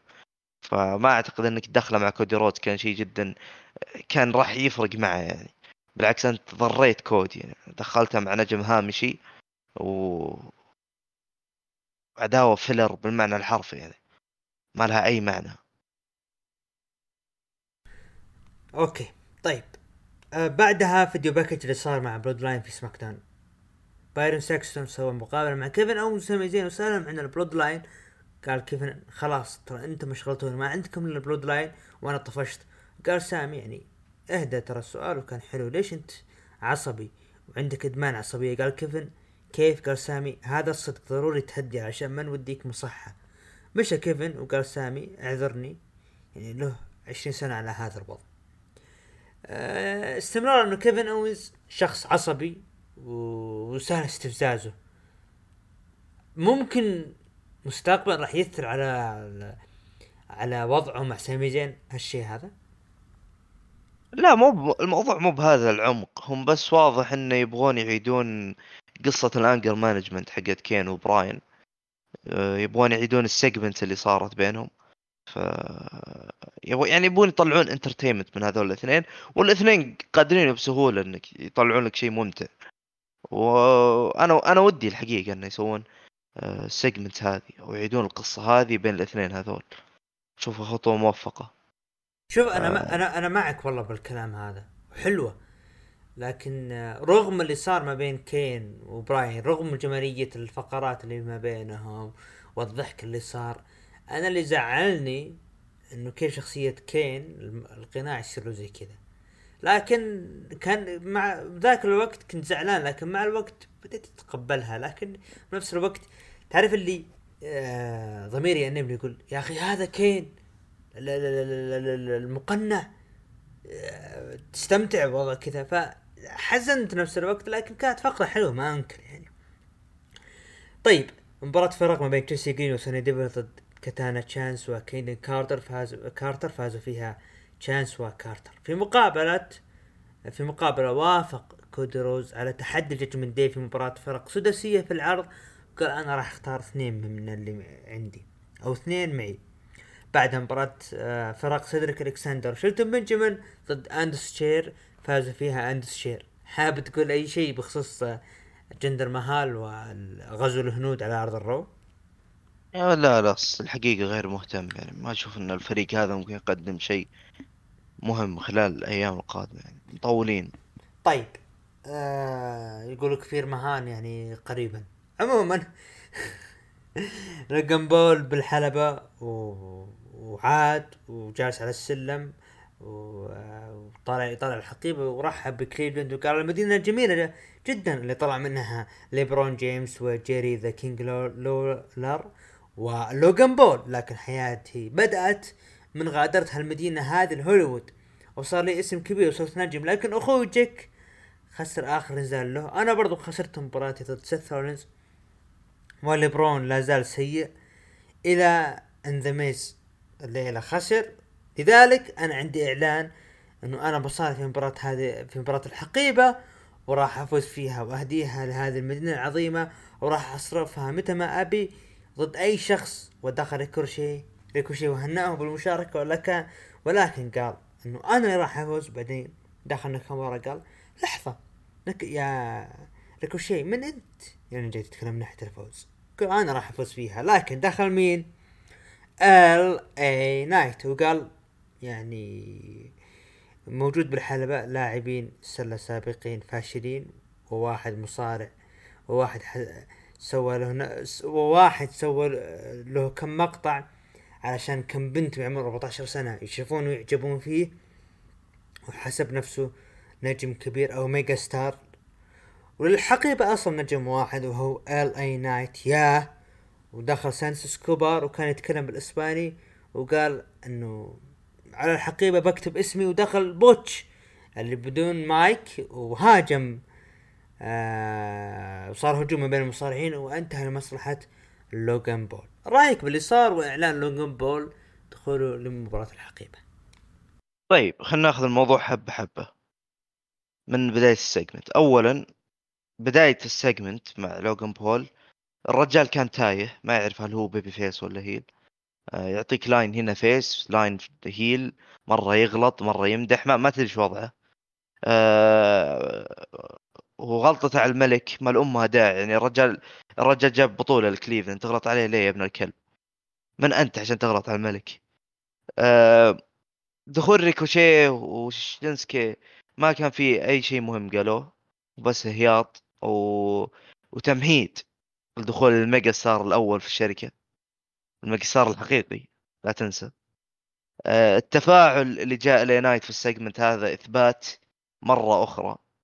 إن أكثر مصارع over حاليا موجود. واللي قاعد أقوله مو بتشبيح قاعد أقوله facts fact of life على قولته.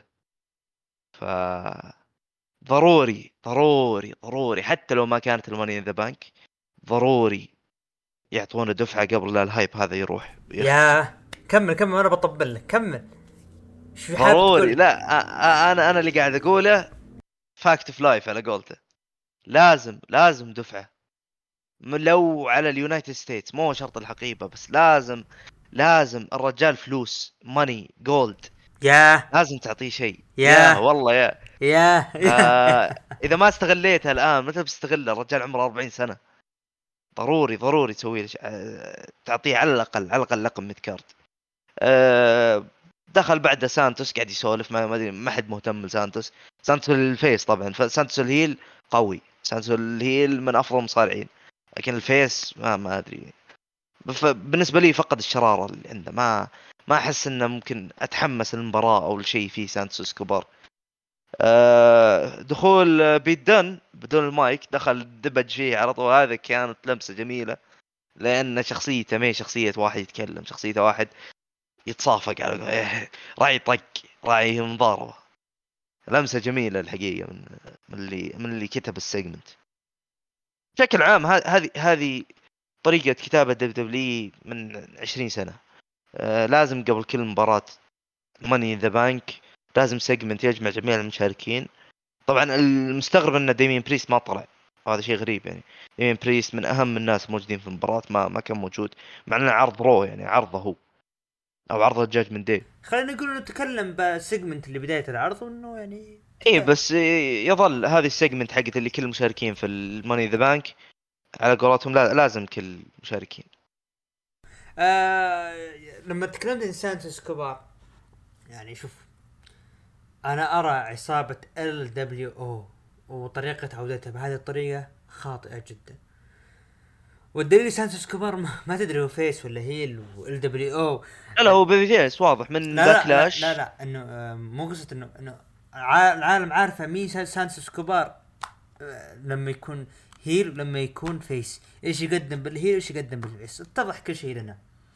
إنه أنا حزين إنه ال دبليو أو استخدام آه، إرث إيدي جريرو العداوة ال- ال- العصابة ما أرى إنها تستحق هالشيء هذا. أنا أرى إنه استمرار قاعد يدور الفانتازما اللي هو ال آه، دي آه، وش هي؟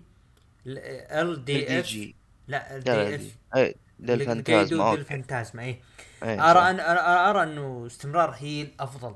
وجود زيلينا فيجا معهم ك heel أفضل. آه أفضل من وجود ال face.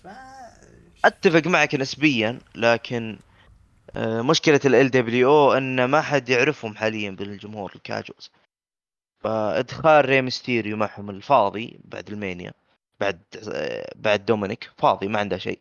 دخل ري ميستيريو معهم تعطيهم hype شوي. بعدين لحظة الانقلاب على ري ميستيريو بتكون أفضل بكثير. يطلعون لك heels ممتازين. لكن ضرتهم بالفترة الحالية. لأن الفترة الحالية ك babyfaces ما حد مهتم. bland شخصياتهم bland. آه، وعلى قولتهم white meat babyface يعني ما لها أي معنى. فقط babyface لأنه babyface. ما أدري ممكن أحد مهتم لهم يعني. طيب آه بعدها مباراة مات ريدل ضد آه، لودفيك كايزر فاز فيها مات ريدل لكن جونتر هاجم مات ريدل وساعد لودفيك كايزر. مات ريدل آه، تحس الخط اللي ماسكه مع جونثر كل ماله يتهمش يعني إحنا عارفين النتيجة لو صار بينهم مباراة لقب قارات. بس هل فعلا هذا آه هذه الطريقة التي تبنى فيها مباراة لقب قارات؟ تحس أنا بالنسبة لي أرى مات إنه يعتبر ما هي منطقيا إنه كذا تبنيه على مباراة لقب قارات.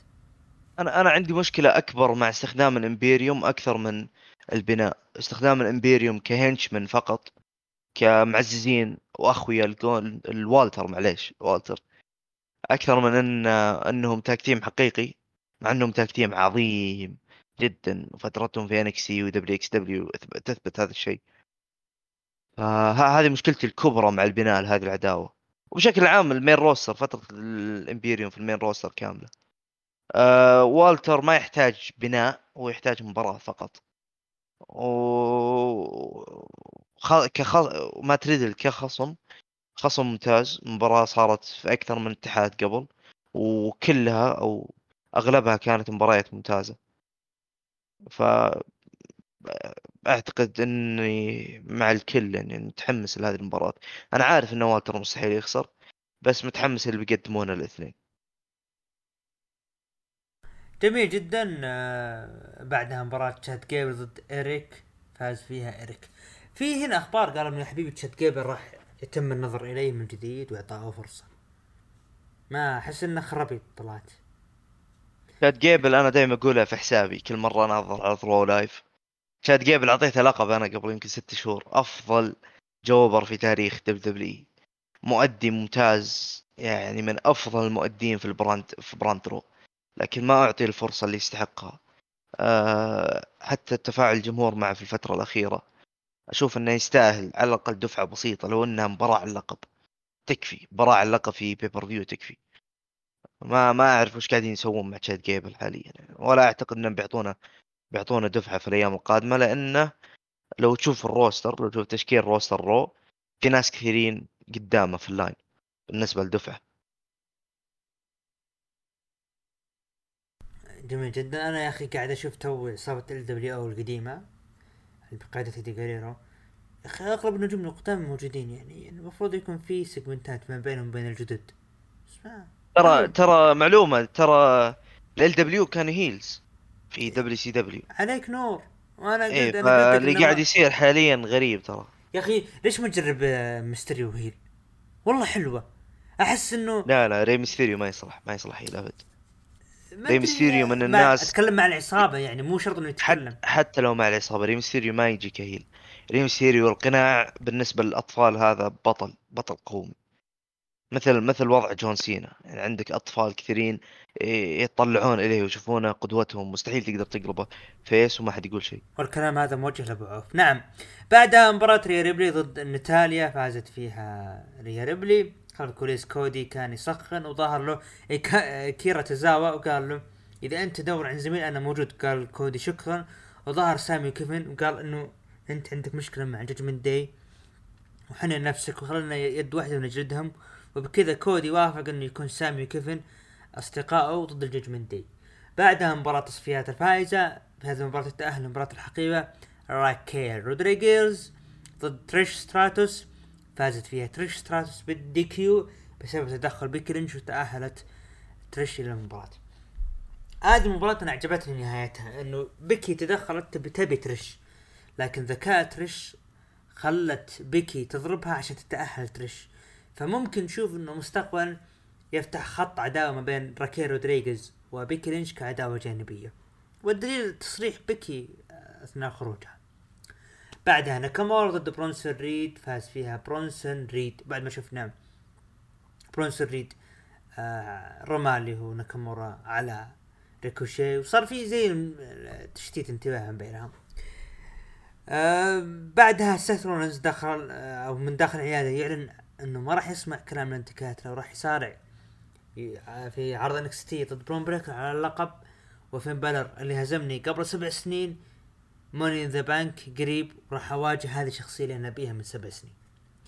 الحدث الرئيسي مباراة فرق سداسية كيفن اونز وسامي زين وكودي رودز ضد الججمنت داي فاز فيها كودي رودز سامي زين وكيفن اونز ومشاهدات العرض كانت مليون وثمانمية واحد وعشرين ألف مشاهد رأيك بالختامية هذا العرض اللي يعني هل نقول علامات استفهام فوز كودي وسامي. وسامي وكيفن ولا فعلا كانوا يستحقون هذا الفوز؟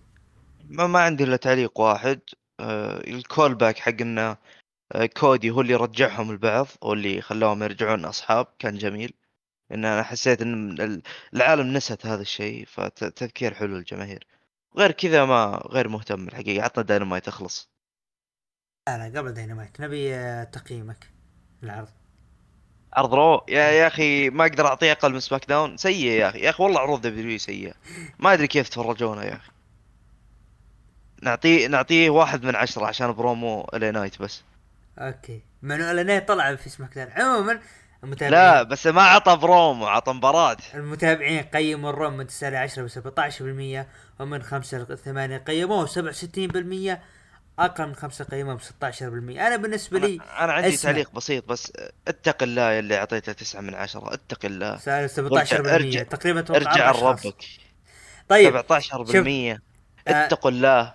ارجعوا لربكم. في العشر في عشرة ذو الحجة حنا تكذبون مثل هذه الكذبة.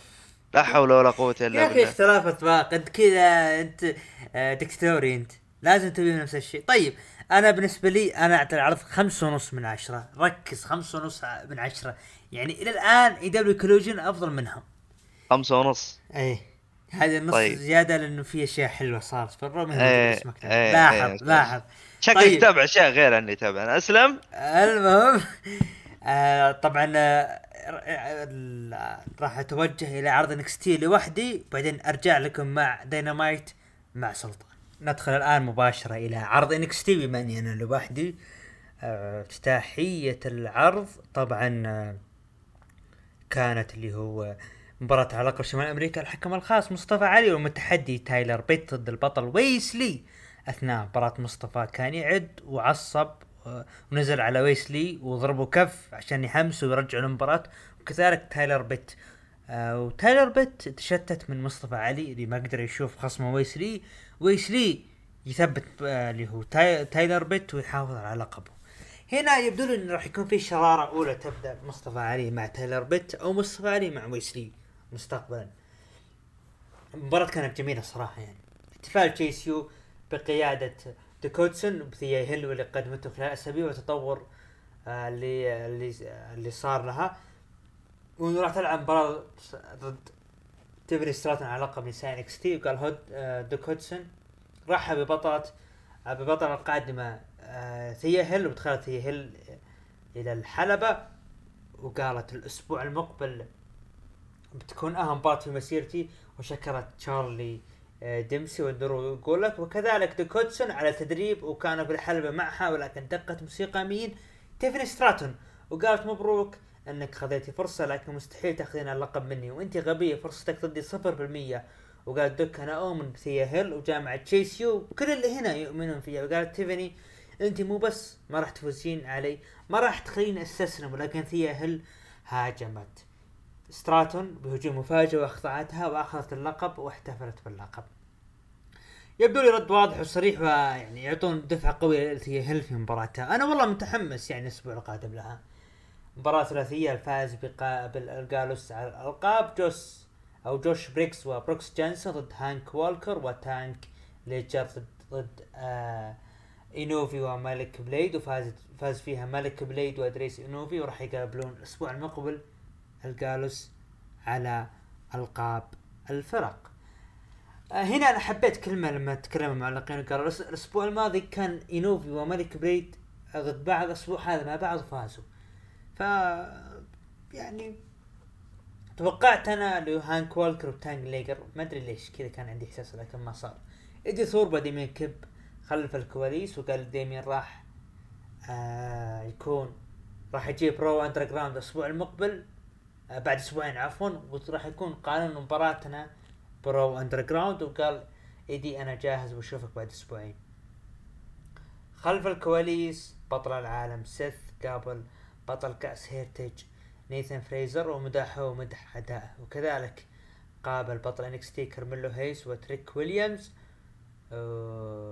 يعني شفنا ثناء يعني آه، اثنى على نيثن فريزر وكذلك كارميلو هيز وقال كارميلو أنا جيت أتبادل احترام من بطل إلى بطل. وقال سيث انت جاهز ضد كوربن. قال كارميلو إيه. وقال كارميلو انت جاهز يا سيث ضد. آه اللي هو برون بريكر قال سيث أنا دائما جاهز وقال كارميلو مرحبا بك من جديد يا بطل وخرج. كورا جيد. طبعا أشوف إنه يعني السيناريو هذا كان يذكرنا بنك و ولما كان بطل WWE ودخل NXT وكان بطل NXT سيث رولينز تكرر الآن من سيث مع اللي هو كرميلو. كورا جيد ضد دينا بروك أثناء المباراة انصابت دينا بروك تدخل الأطباء ولكن تم استكمال المباراة وانتهت المباراة بانتصار كورا جيد بالاخضاع رغم إن دينا بروك ما استسلمت وانتهت المباراة. وأن الحكم انهى المباراة لسلامة دينا بروك. يعني علامات استفهام وحتى معلقين قالوا إنه الحكم for safety لدينا بروك. استمر علاج فون واغنر معه روبرت ستون استرجع ذكريات طفولته ومعاناته السابقة.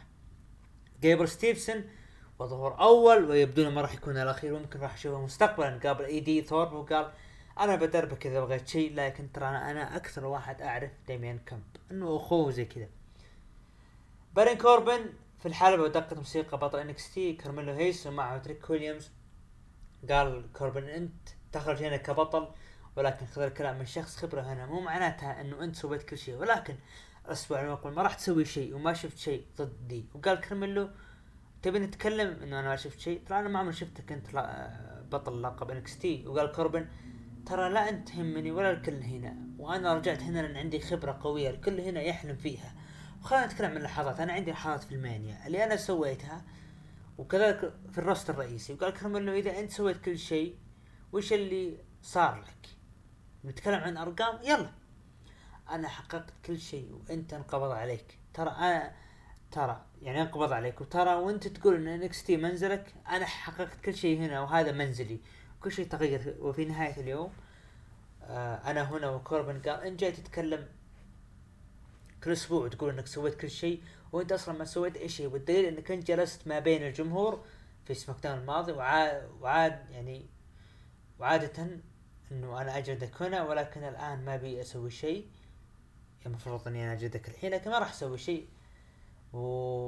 وأوريك الأسبوع المقبل. وبعد ما اجلدك بقول اليوم يعني بعد ما راح أفوز عليك الأسبوع الأسبوع المقبل بقول إنه هذا اليوم هو يوم جيد والدرس هنا خرج وخ...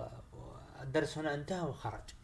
أنا بالنسبة لي أشوف إنه برومو بارين كوربن كان جدا ضعيف مقارنة بكرميلو اللي أحرج بكل صراحة. خلف الكواليس نيثن قال يا دراجون لي بعطيك فرصة ضدي على كأس Heritage آه آه لأنك ساعدتني للوصول لهذا الكأس وأول خصم لي راح تكون دراج دراجون لي. خلف الكواليس اثناء خروج الجالوس ظهر لورينزو جلد جو جو كوفي وضعه بالسيارة وهرب. فاستكمال لورينزو بأنه يتهم جو كوفي باللي سواه لتوني دي انجلو لاش ليجند ودكارا جاكسون ضد ليون وفلنتينا فرويز وانت تمرت انتصار ليجند وجاكسون. المين إيفنت على لقب العالم. المتحدي برون بريكر ضد البطل سيث رولينز وانتهت بانتصار لسيث وحفاظا على اللقب وبعد المباراة وأثناء احتفال سيث في الممر ظهر فين بلر وجلد سيث وحاول رجال الأمن إبعاد. سيث ابعاد فين بلر لكن ما قدروا ودخل فين مع الكرسي وجلد سيث ولكن تدخل كارميلو وتريك ويليامز لإنقاذ سيث. وانسحب فين بلر وسط نظرات من فين على لقب العالم. وبذلك مشاهدات العرض كانت ب 773 ألف مشاهدة. ختامية كانت جميلة بصراحة. آه كانت حلوة ما بين برون بريكر وسيث أنا أشوف دفعة حلوة من سيث لبرون بريكر التدخل في المباراة كان جدا جميل وواقعي بعد المباراة. آه برضو تريك ويليامز إنه يساعد البطل سيث برضو كانت جميلة. آه المشاهدات ارتفعت وهذا كسبها يعني 200 ألف مشاهد NXT بسبب ظهور سيث إعلان ظهور سيث فما بالك لو أعلنوا عن ظهور بيكون أعلى. المتابعين قيموا العرض متساوي عشرة بخمسة وعشرين بالمية ومن خمسة ثمانية قيموا ب خمسين بالمية أقل من خمسة قيموه بخمسة وعشرين بالمية. بالنسبة لي أنا أعطي العرض ستة من عشرة عرض كان جدا جيد أفضل من سماك والرو بكل صراحة. الآن نذهب مباشرة إلى عرض AEW مع سلطان لنكمل تحليل العرض الأخير في هذا البودكاست. ندخل الآن إلى عرض AEW Dynamite افتتاحية العرض. آخر عرض قبل مهرجان Forbidden Door العرض اقيم في شيكاغو إلينوي بدأ العرض في مباراة الهارديز ضد الجنز فازوا فيها الجنز بعد مساعدة من جاي وايت وجوس روبنسون. بعد نهاية المباراة كملوا عليهم لين دخل ريكي ستاركس. لكن انجلد ما حام دخلوا ال FTR برضو انجلدوا لكن دخل الأسطورة شيكاغو إلينوي والبطل القومي لهم. سي ام بانك وعاد بعد غياب طويل 11 شهر دخل وساعد الهارديز وال FTR وكذلك ريكي ستاركس وسيطروا على الحلبة وهرب جاي وايت واللي معه تحداها بانك في مباراة في عرض AEW Collision رأيك افتتاحية افتتاحية عادية آه، هي كانت تبني لحظة عودة سي ام بانك فقط. يعني واضح إن ال segment كامل كان موجود. بس عشان آه، تعطي سي ام بانك لحظة عودة في داينامايت غير عن كذا ما أشوف إنه كان فيها شيء مهم. يمكن بس آه، آه، جملة سي ام بانك اللي قال I'm a collision guy. I'm not supposed to be here كانت حلوة. شيء call out حلو يعني اللي قاعد يصير حاليا في الشركة. طبعا أنا يعني العرض ما تابعته لكن شفت أبرز النتائج. المباراة اللي بعدها أنا ما ماني مهتم فيها ما أدري مهتم فيها أبو سلطان. آه مباراة خلف الكواليس ما بين مارك بريسكو وجيف جيريت فاز فيها مارك بريسكو بعد مساعدة من البيست فريندز فريندز ولوتشا بروز وجلدوا عصابة جيف جاريت وجاي ليثل. أتوقع مباراة مباراة تكريمية لمارك بريسكو. حاب تضيف شيء؟ لا هي الظاهر ان لها قصة مع آه، أبو جيف جاريت يوم كان في ممفيس فهو كان call back جميل. بس ان المباراة كانت أغلبها في الحلبة ما أدري شو الهدف. إنه مخلي لها شيء خاص يعني. rules خاصة. ما كان لها أي هدف كان المباراة أغلبها في الحلب طيب. خلف الكواليس جون موكسلي اعلن عن المباراة ضد الإليت. في مهرجان فوربدن دون عفوا فوربدن دور. وبراين دانيلسون يهدد آه، كازوتشيكا أوكادا.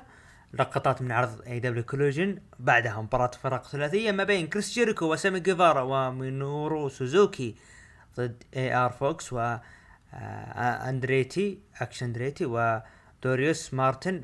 آه، فاز فيها كريس جيريكو وجيفا وسامي جيفارا وسوزوكي. بعد مباراة دخلت رينيه باكيت وسألت كريس عن ستينج قال جيريكو ستينج وجيريكو في حلبة واحدة هي لحظة ضخمة بالمصارعة والكل متحمس لها إلا أنا.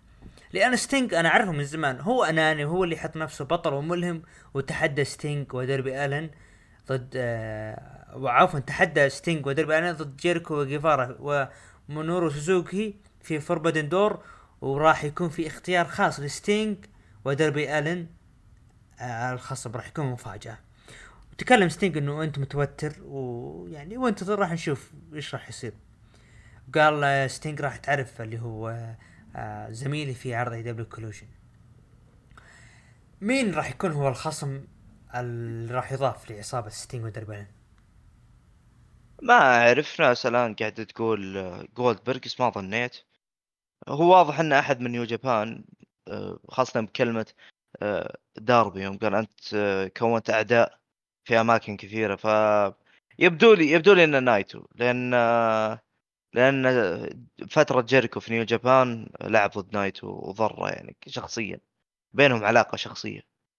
آه، مشكلتي كانت في ال segment إن برومو جيريكو اللي قاعد يعزز من نفسه على قولة ميكسو أكبر fan لجيريكو هو جيريكو. أوكي؟ ما كان لها أي داعي يعني أنت نجم أنت أسطورة تعتبر حاليا في ال business فتقعد تعزز من نفسك قدام ستينج ما ما أشوف إنه لها هدف يعني ولا أي فائده أقترب اعتزال ستينج إي خلاص هو هو قال أذكر قال قبل فترة إن هذا آخر عقد لي. آه، ولمحها. لمحها معليش ما اقطع واردك. آه، لما طلع مع دربي ألن يوم كان دربي ألن عنده مباراة على لقب العالم لمحها يعني إنه ها ترى أنا قريب. إيه هو قال آه، قال هذا آخر آه، لا آخر عقد لي. فيبدو لي إن آه، الاعتزال راح يكون في ويمبلي يبدو لي يعني. إذا ما كان في ويمبلي بيكون في فول جير ممكن. يخلون عرض كامل تكريمي لستينج طيب آه خلف الكواليس توني شوفاني سوى قرعة على تصفيات الفرق.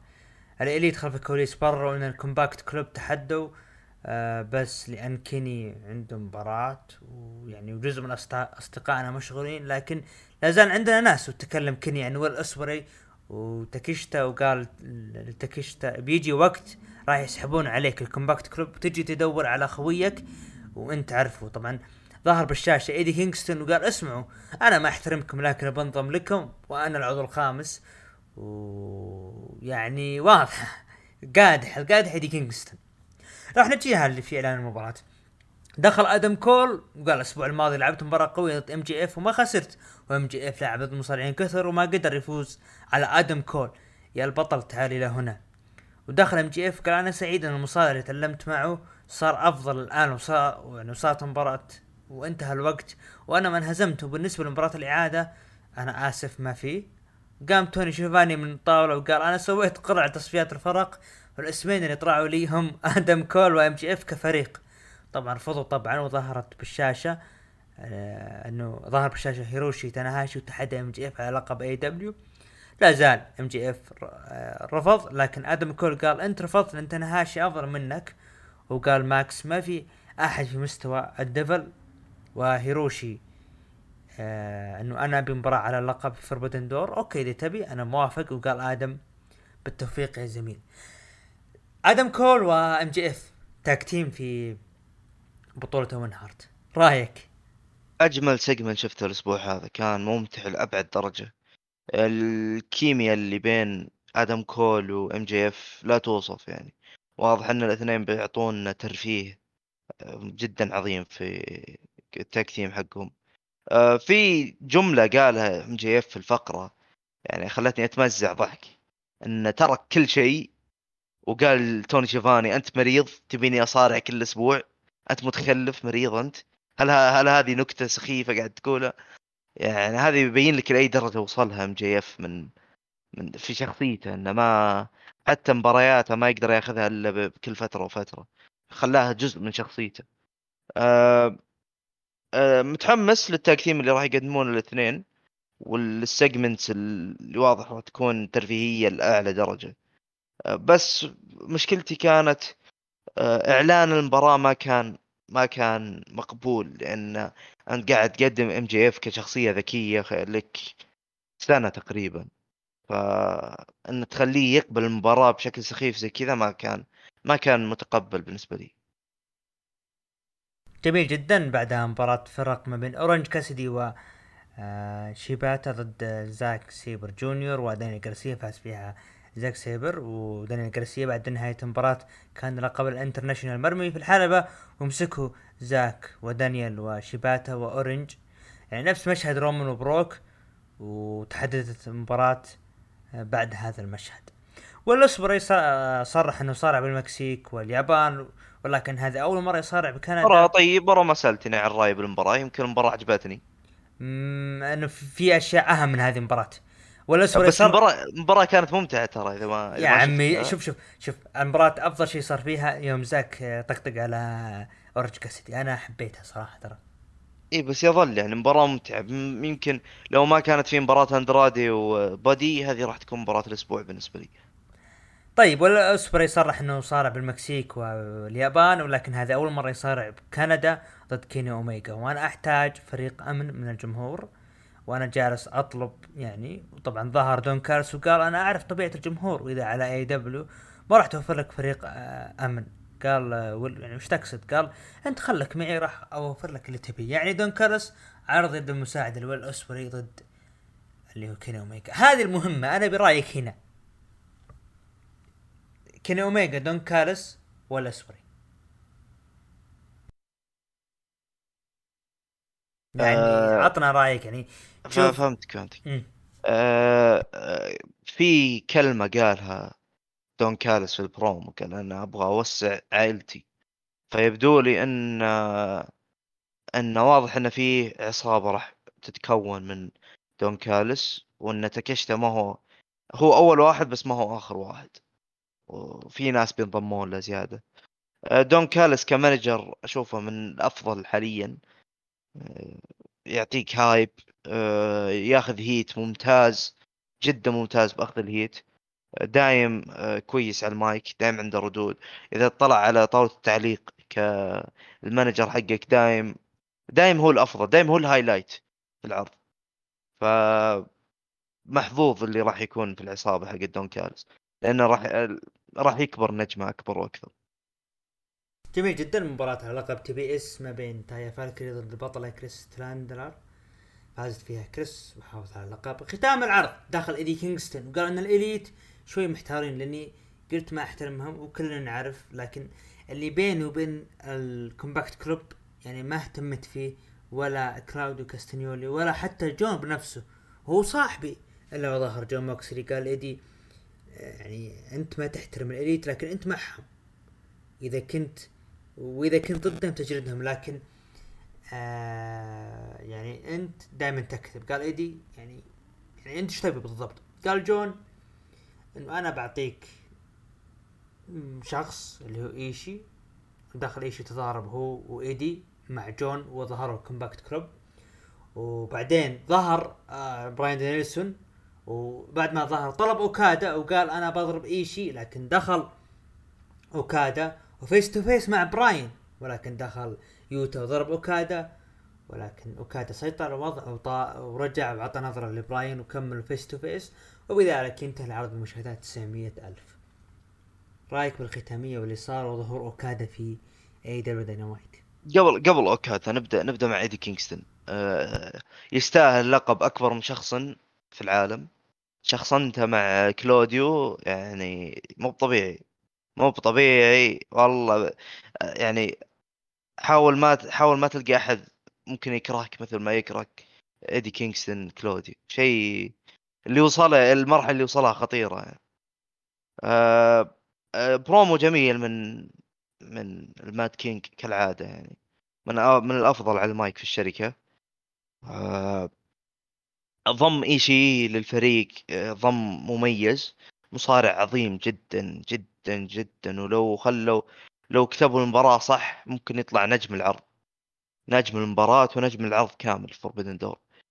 آه نروح بعدها لبراين اللي ال face-off المنتظر من خروج براين من WWE أفضل مصارع في اليابان وأفضل مصارع في أمريكا يتواجهون أخيرا. يعني بعد انتظار كم سنة؟ كم سنة وحنا محرومين من هالمباراة؟ وأخيرا بتصير قدامنا في أفضل اتحاد مصارعه حاليا. ف ما أعرف من متى وأنا أستنى هذه المباراة. لكن أنا واثق إن الاثنين بيعطوني مباراة السنة إن شاء الله يعني. تقييمك للعرض داينامايت ممكن أعطيه ثمانية من عشرة. حسيت إنه في ضعف شوي في الساعة الثانية لين النهاية ما كان في ضياع. لا حتى تصدقون ثمانية كثير عليه والله. سبعة سبعة كويس. سبعة على داينامايت كويس. يعني داينامايت أقل من AEW Collision طبعا أكيد. مم. شوف أنا يعني خليني اكون صادق معك. أنا وأنا أقرأ التقرير أنا ما تابعت العرض كامل تابعت افتتاحيه بس. حسيت إنه فعلا العرض كان جميل لكن ما ما أبي أجامل وأقول والله آه، والله العرض كذا كذا وأطلع بآخر كذاب. لا والله أنا لا لا شوفي الساعة الأولى الساعة الأولى ممتازة الساعة الأولى آه يعني أنا شوف. أنا أنا صراحة افتتاحيه أنا شوف أنا ممكن بعطي حاجة واحدة بما أني شفت. دخول ال- ال- ال Gunns والله العظيم حلو. قسما بالله إنه حلو. حبيت دخولهم صراحة. هي الدخلة هي الدخلة حلوة لكن المشكلة في الأغنية. يا أخي دخلوا بأغنية 50 سنت في في أتوقع All Out كان. مو أول أوت لا في Revolution ودخلتهم كانت رهيبة رهيبة رهيبة. فضروري يرجعون الأغنية حقت 50 سنت. لأنها كانت معطية معطية جو للدخلة حقتهم. هي نفسها هي نفس ال pose ونفس الحركات لكن الأغنية بس هي اللي تفرق. 50 سنت مشغول مع تسريبات GTA 6 المهم آه متابعين قيموا العرض من 9 ل 10 ب 60% ومن 5 ل 8 قيموا أو عفوا من 9 ل 10 ب 20% ومن 5 ل 8 قيموا ب 60% أقل من 5 قيموا ب 20% عرض الأسبوع آه سلطان. Collision Collision تشوف بجدارة بعد. طبعا ال- ال- العروض اللي كانت متواجدة اللي هي AEW Dynamite الأول ب 37% يليه ال Raw ب 27% SmackDown NXT بالتساوي ب 18% لكن أنا أضيف كخامس AEW Collision هو الأول من نظر ابو من نظر سلطان. السبع السبعة وعشرين بالمية حقين اللي ال Raw. معطيه ال Raw عرض الأسبوع. ارجعوا لله تكفون تكفون. طيب الآن خلصنا من ال- ال- العروض الأسبوعية. خلينا ندخل إلى ال card. العرض Money in the Bank. طبعا آه، العرض Money in the Bank بدري راح يقام بعد أسبوعين تقريبا إن شاء الله بتاريخ آه، 1 July في لندن. أو مو بعد أسبوعين تقريبا تقريبا أسبوع أسبوع. أسبوع أسبوع, أسبوع. أسبوع بالتمام. أسبوع بالتمام. خلينا نستعرض توقعاتك. مباراة الحقيبة الرجالية. ريكوشي ناكامورا إلي نايت سانتوس إسكوبار وبوتش داميان بريست لوغان بول. من تتوقع؟ شوف هو تمني تمني أكيد الي نايت طيب. هو الرجال جدا محتاج آه، دفعة. لكن توقع مع ال booking اللي صاير في الفترة الأخيرة ما أستبعد يعطونها ديميان بريست أشوف إنه هو آه، أفضل أفضل booking المصارع داخل على المباراة. فديميان بريست واشوفها مستحقة يعني ما- ما راح أزعل لو أعطوها بريست طيب أنا معك. هو المشكلة. هو المشكلة لو أعطوها لوغان بول هو لو اعطوها لوغان بول نقاطع هنا نقاطع هنا نعطيها وضعية سي إم بانك الأفضل في العالم. طيب آه شوف أنا أتفق معك الي نايت داميان بريست يعني بينهم. لوغان بول ممكن تصير يعني كترويج لكن عندي إحساس يا أخي ناكامورا. ما أدري ليه كذا ناكامورا. لا يا رجال روح النوم روح النوم. إيش رأيك؟ روح النوم. آه حقين الرياض مع احترامي لكم تروحون. سين سؤال ليش أنتم تقولون بدل ما تقولون أروح أنام أروح أنوم؟ بالله هذا موضوع ينقال في البودكاست. عموما نروح للمباراة اللي بعدها. آه، مباراة ال- ال- ال- السلا مباراة السلالم اللي هو على ماني ذا بانك النسائية. حاب تعطي توقع ولا skip؟ نروح النوم مرة ثانية. أوكي. أنا بالنسبة لي أنا أحس إنه ممكن تسويها اللي هي آه آيو سكاي عندي إحساس داخلي. آه كودي رودز ضد دومينيك ميستيريو. مين تتوقع؟ آه، أنا مقاطع هذه المباراة. أنا أحس انها أنا أحس إن مثل مثل مقاطعتنا لفرنسا أنا أقاطع هذه المباراة. أنا أشوف في تدخل لبروك في هذه المباراة. سيث رولينز ضد فين بلر على لقب العالم. آه سث أكيد لكن إن شاء الله يطلعون بلر بشكل ممتاز. أنا أرى سيث. أنا أرى شوف فين بلر وعندك شوف عندك فين بلر وعندك اللي هو بوتش. أنا أشوف راح راح ياخذون لحظتهم بما إنهم في بريطانيا. طيب أكيد أكيد. نروح آه، أيوه لا لا تنسى لا تنسى لا تنسى. بعد المباراة عودة Scottish عودة المصارع الجميل جدا ما درو ممكن يظهر في مباراة Scottish Warrior ولا psychopath ما ندري والله ممكن يطلع بعد المباراة. لكن على الأغلب ال psychopath يحتاجون heel قوي في يا عم رجعوا لها؟ رجعوا اغنية ال Broken Dreams و... آه آه عادي عادي. يدخل بأغنية NXT يدخل Broken Dreams أنا ما عندي خلاف. أهم شيء. أعطونا إيه. أعطونا درو ماكنتاير بعد المباراة. ممكن ممكن سواء ضد سيث أو ممكن يدخل بد- بدال أحد في مباراة السلالم. يعني لا تستغرب. لا لا مو مباراة س... لا لا تكفى. لا لا. يدخل على سث طوالي. يدخل على سث بعد مباراة بالر ياخذ ال reaction العظيم من جمهور بريطانيا wow. ويعطينا ويعطينا مباراة مع سث ويفوز على درو في SummerSlam. عموما ال main event. مباراة بعنوان Bloodline Civil War tag team Blood line رومان رينز وسولو سكوا ما ما أعلنوا انها ال main event. ليش خليت ال main لا؟ لا أنا بالترتيب. مو هي ال main event لكن مني أنا أقول هي ال main event. ممكن main event. رومان رينز وسولو سكوا ضد جيمي وجاي أوسو عيال العم والأخوان والانشقاق واللي صاير. بعنوان Bloodline Civil War مباراة ال- الأوسس الأوسس بيفوزون الحرب الحرب الأهلية. مين تتوقع؟ الأوسس بيفوزون بيثبت سولو اللي بعده عجل عليه. أنا أشوف أتفق. معك نروح لل card الأخير. إيه ال- عرض المصارعة الأول خلال الويكندين الجاية آه عرض Forbidden Door راح يقام بتاريخ 25 غدا إن شاء الله. ال- ال- ال- أو بعنوان اي دبليو ضد ان جي بي دبليو نشوف المباريات. المباراة الأولى ال kick-off هي مباراة تخص اوين هارت مباراة نسائية أسوي skip افتتاحية مو افتتاحية عشان ما تقول انت كيف عرفت أعطيك إياها بالترتيب. آه كيني اوميجا ضد ويل أوسبري على لقب الولايات لقب IWGP من تتوقع؟ آه، أعتقد هو الأوسبري ما ما أشوف إنه ممكن اوميجا يفوز مرتين على أوسبري في نفس صعبة براين دانيلسون ضد كازوتشكا أوكادا؟ آه ممكن تعادل أو آه time limit ما ما أشوف إنه ممكن واحد منهم يقدر يخسر. إذا إذا في أحد بيخسر منهم فهو براين. لكن أنا أشوف إن الافضل للقصة إنها تنتهي time limit أشوف ان القصة الأفضل هنا والأفضل هنا. أتفق معك أنا ما أبغى واحد منهم يخسر. إيه تعادل أو time limit شوف مباراة. آه على لقب IWGP للوزن الثقيل سنادا ضد جنجل بوي جاك سنادا شيبيري. واتمنى اتمنى أتمنى توني خان يحذف رقم جنجل بوي ولا عاد نشوفه. هوك طب طبعا بجانب جنجل بوي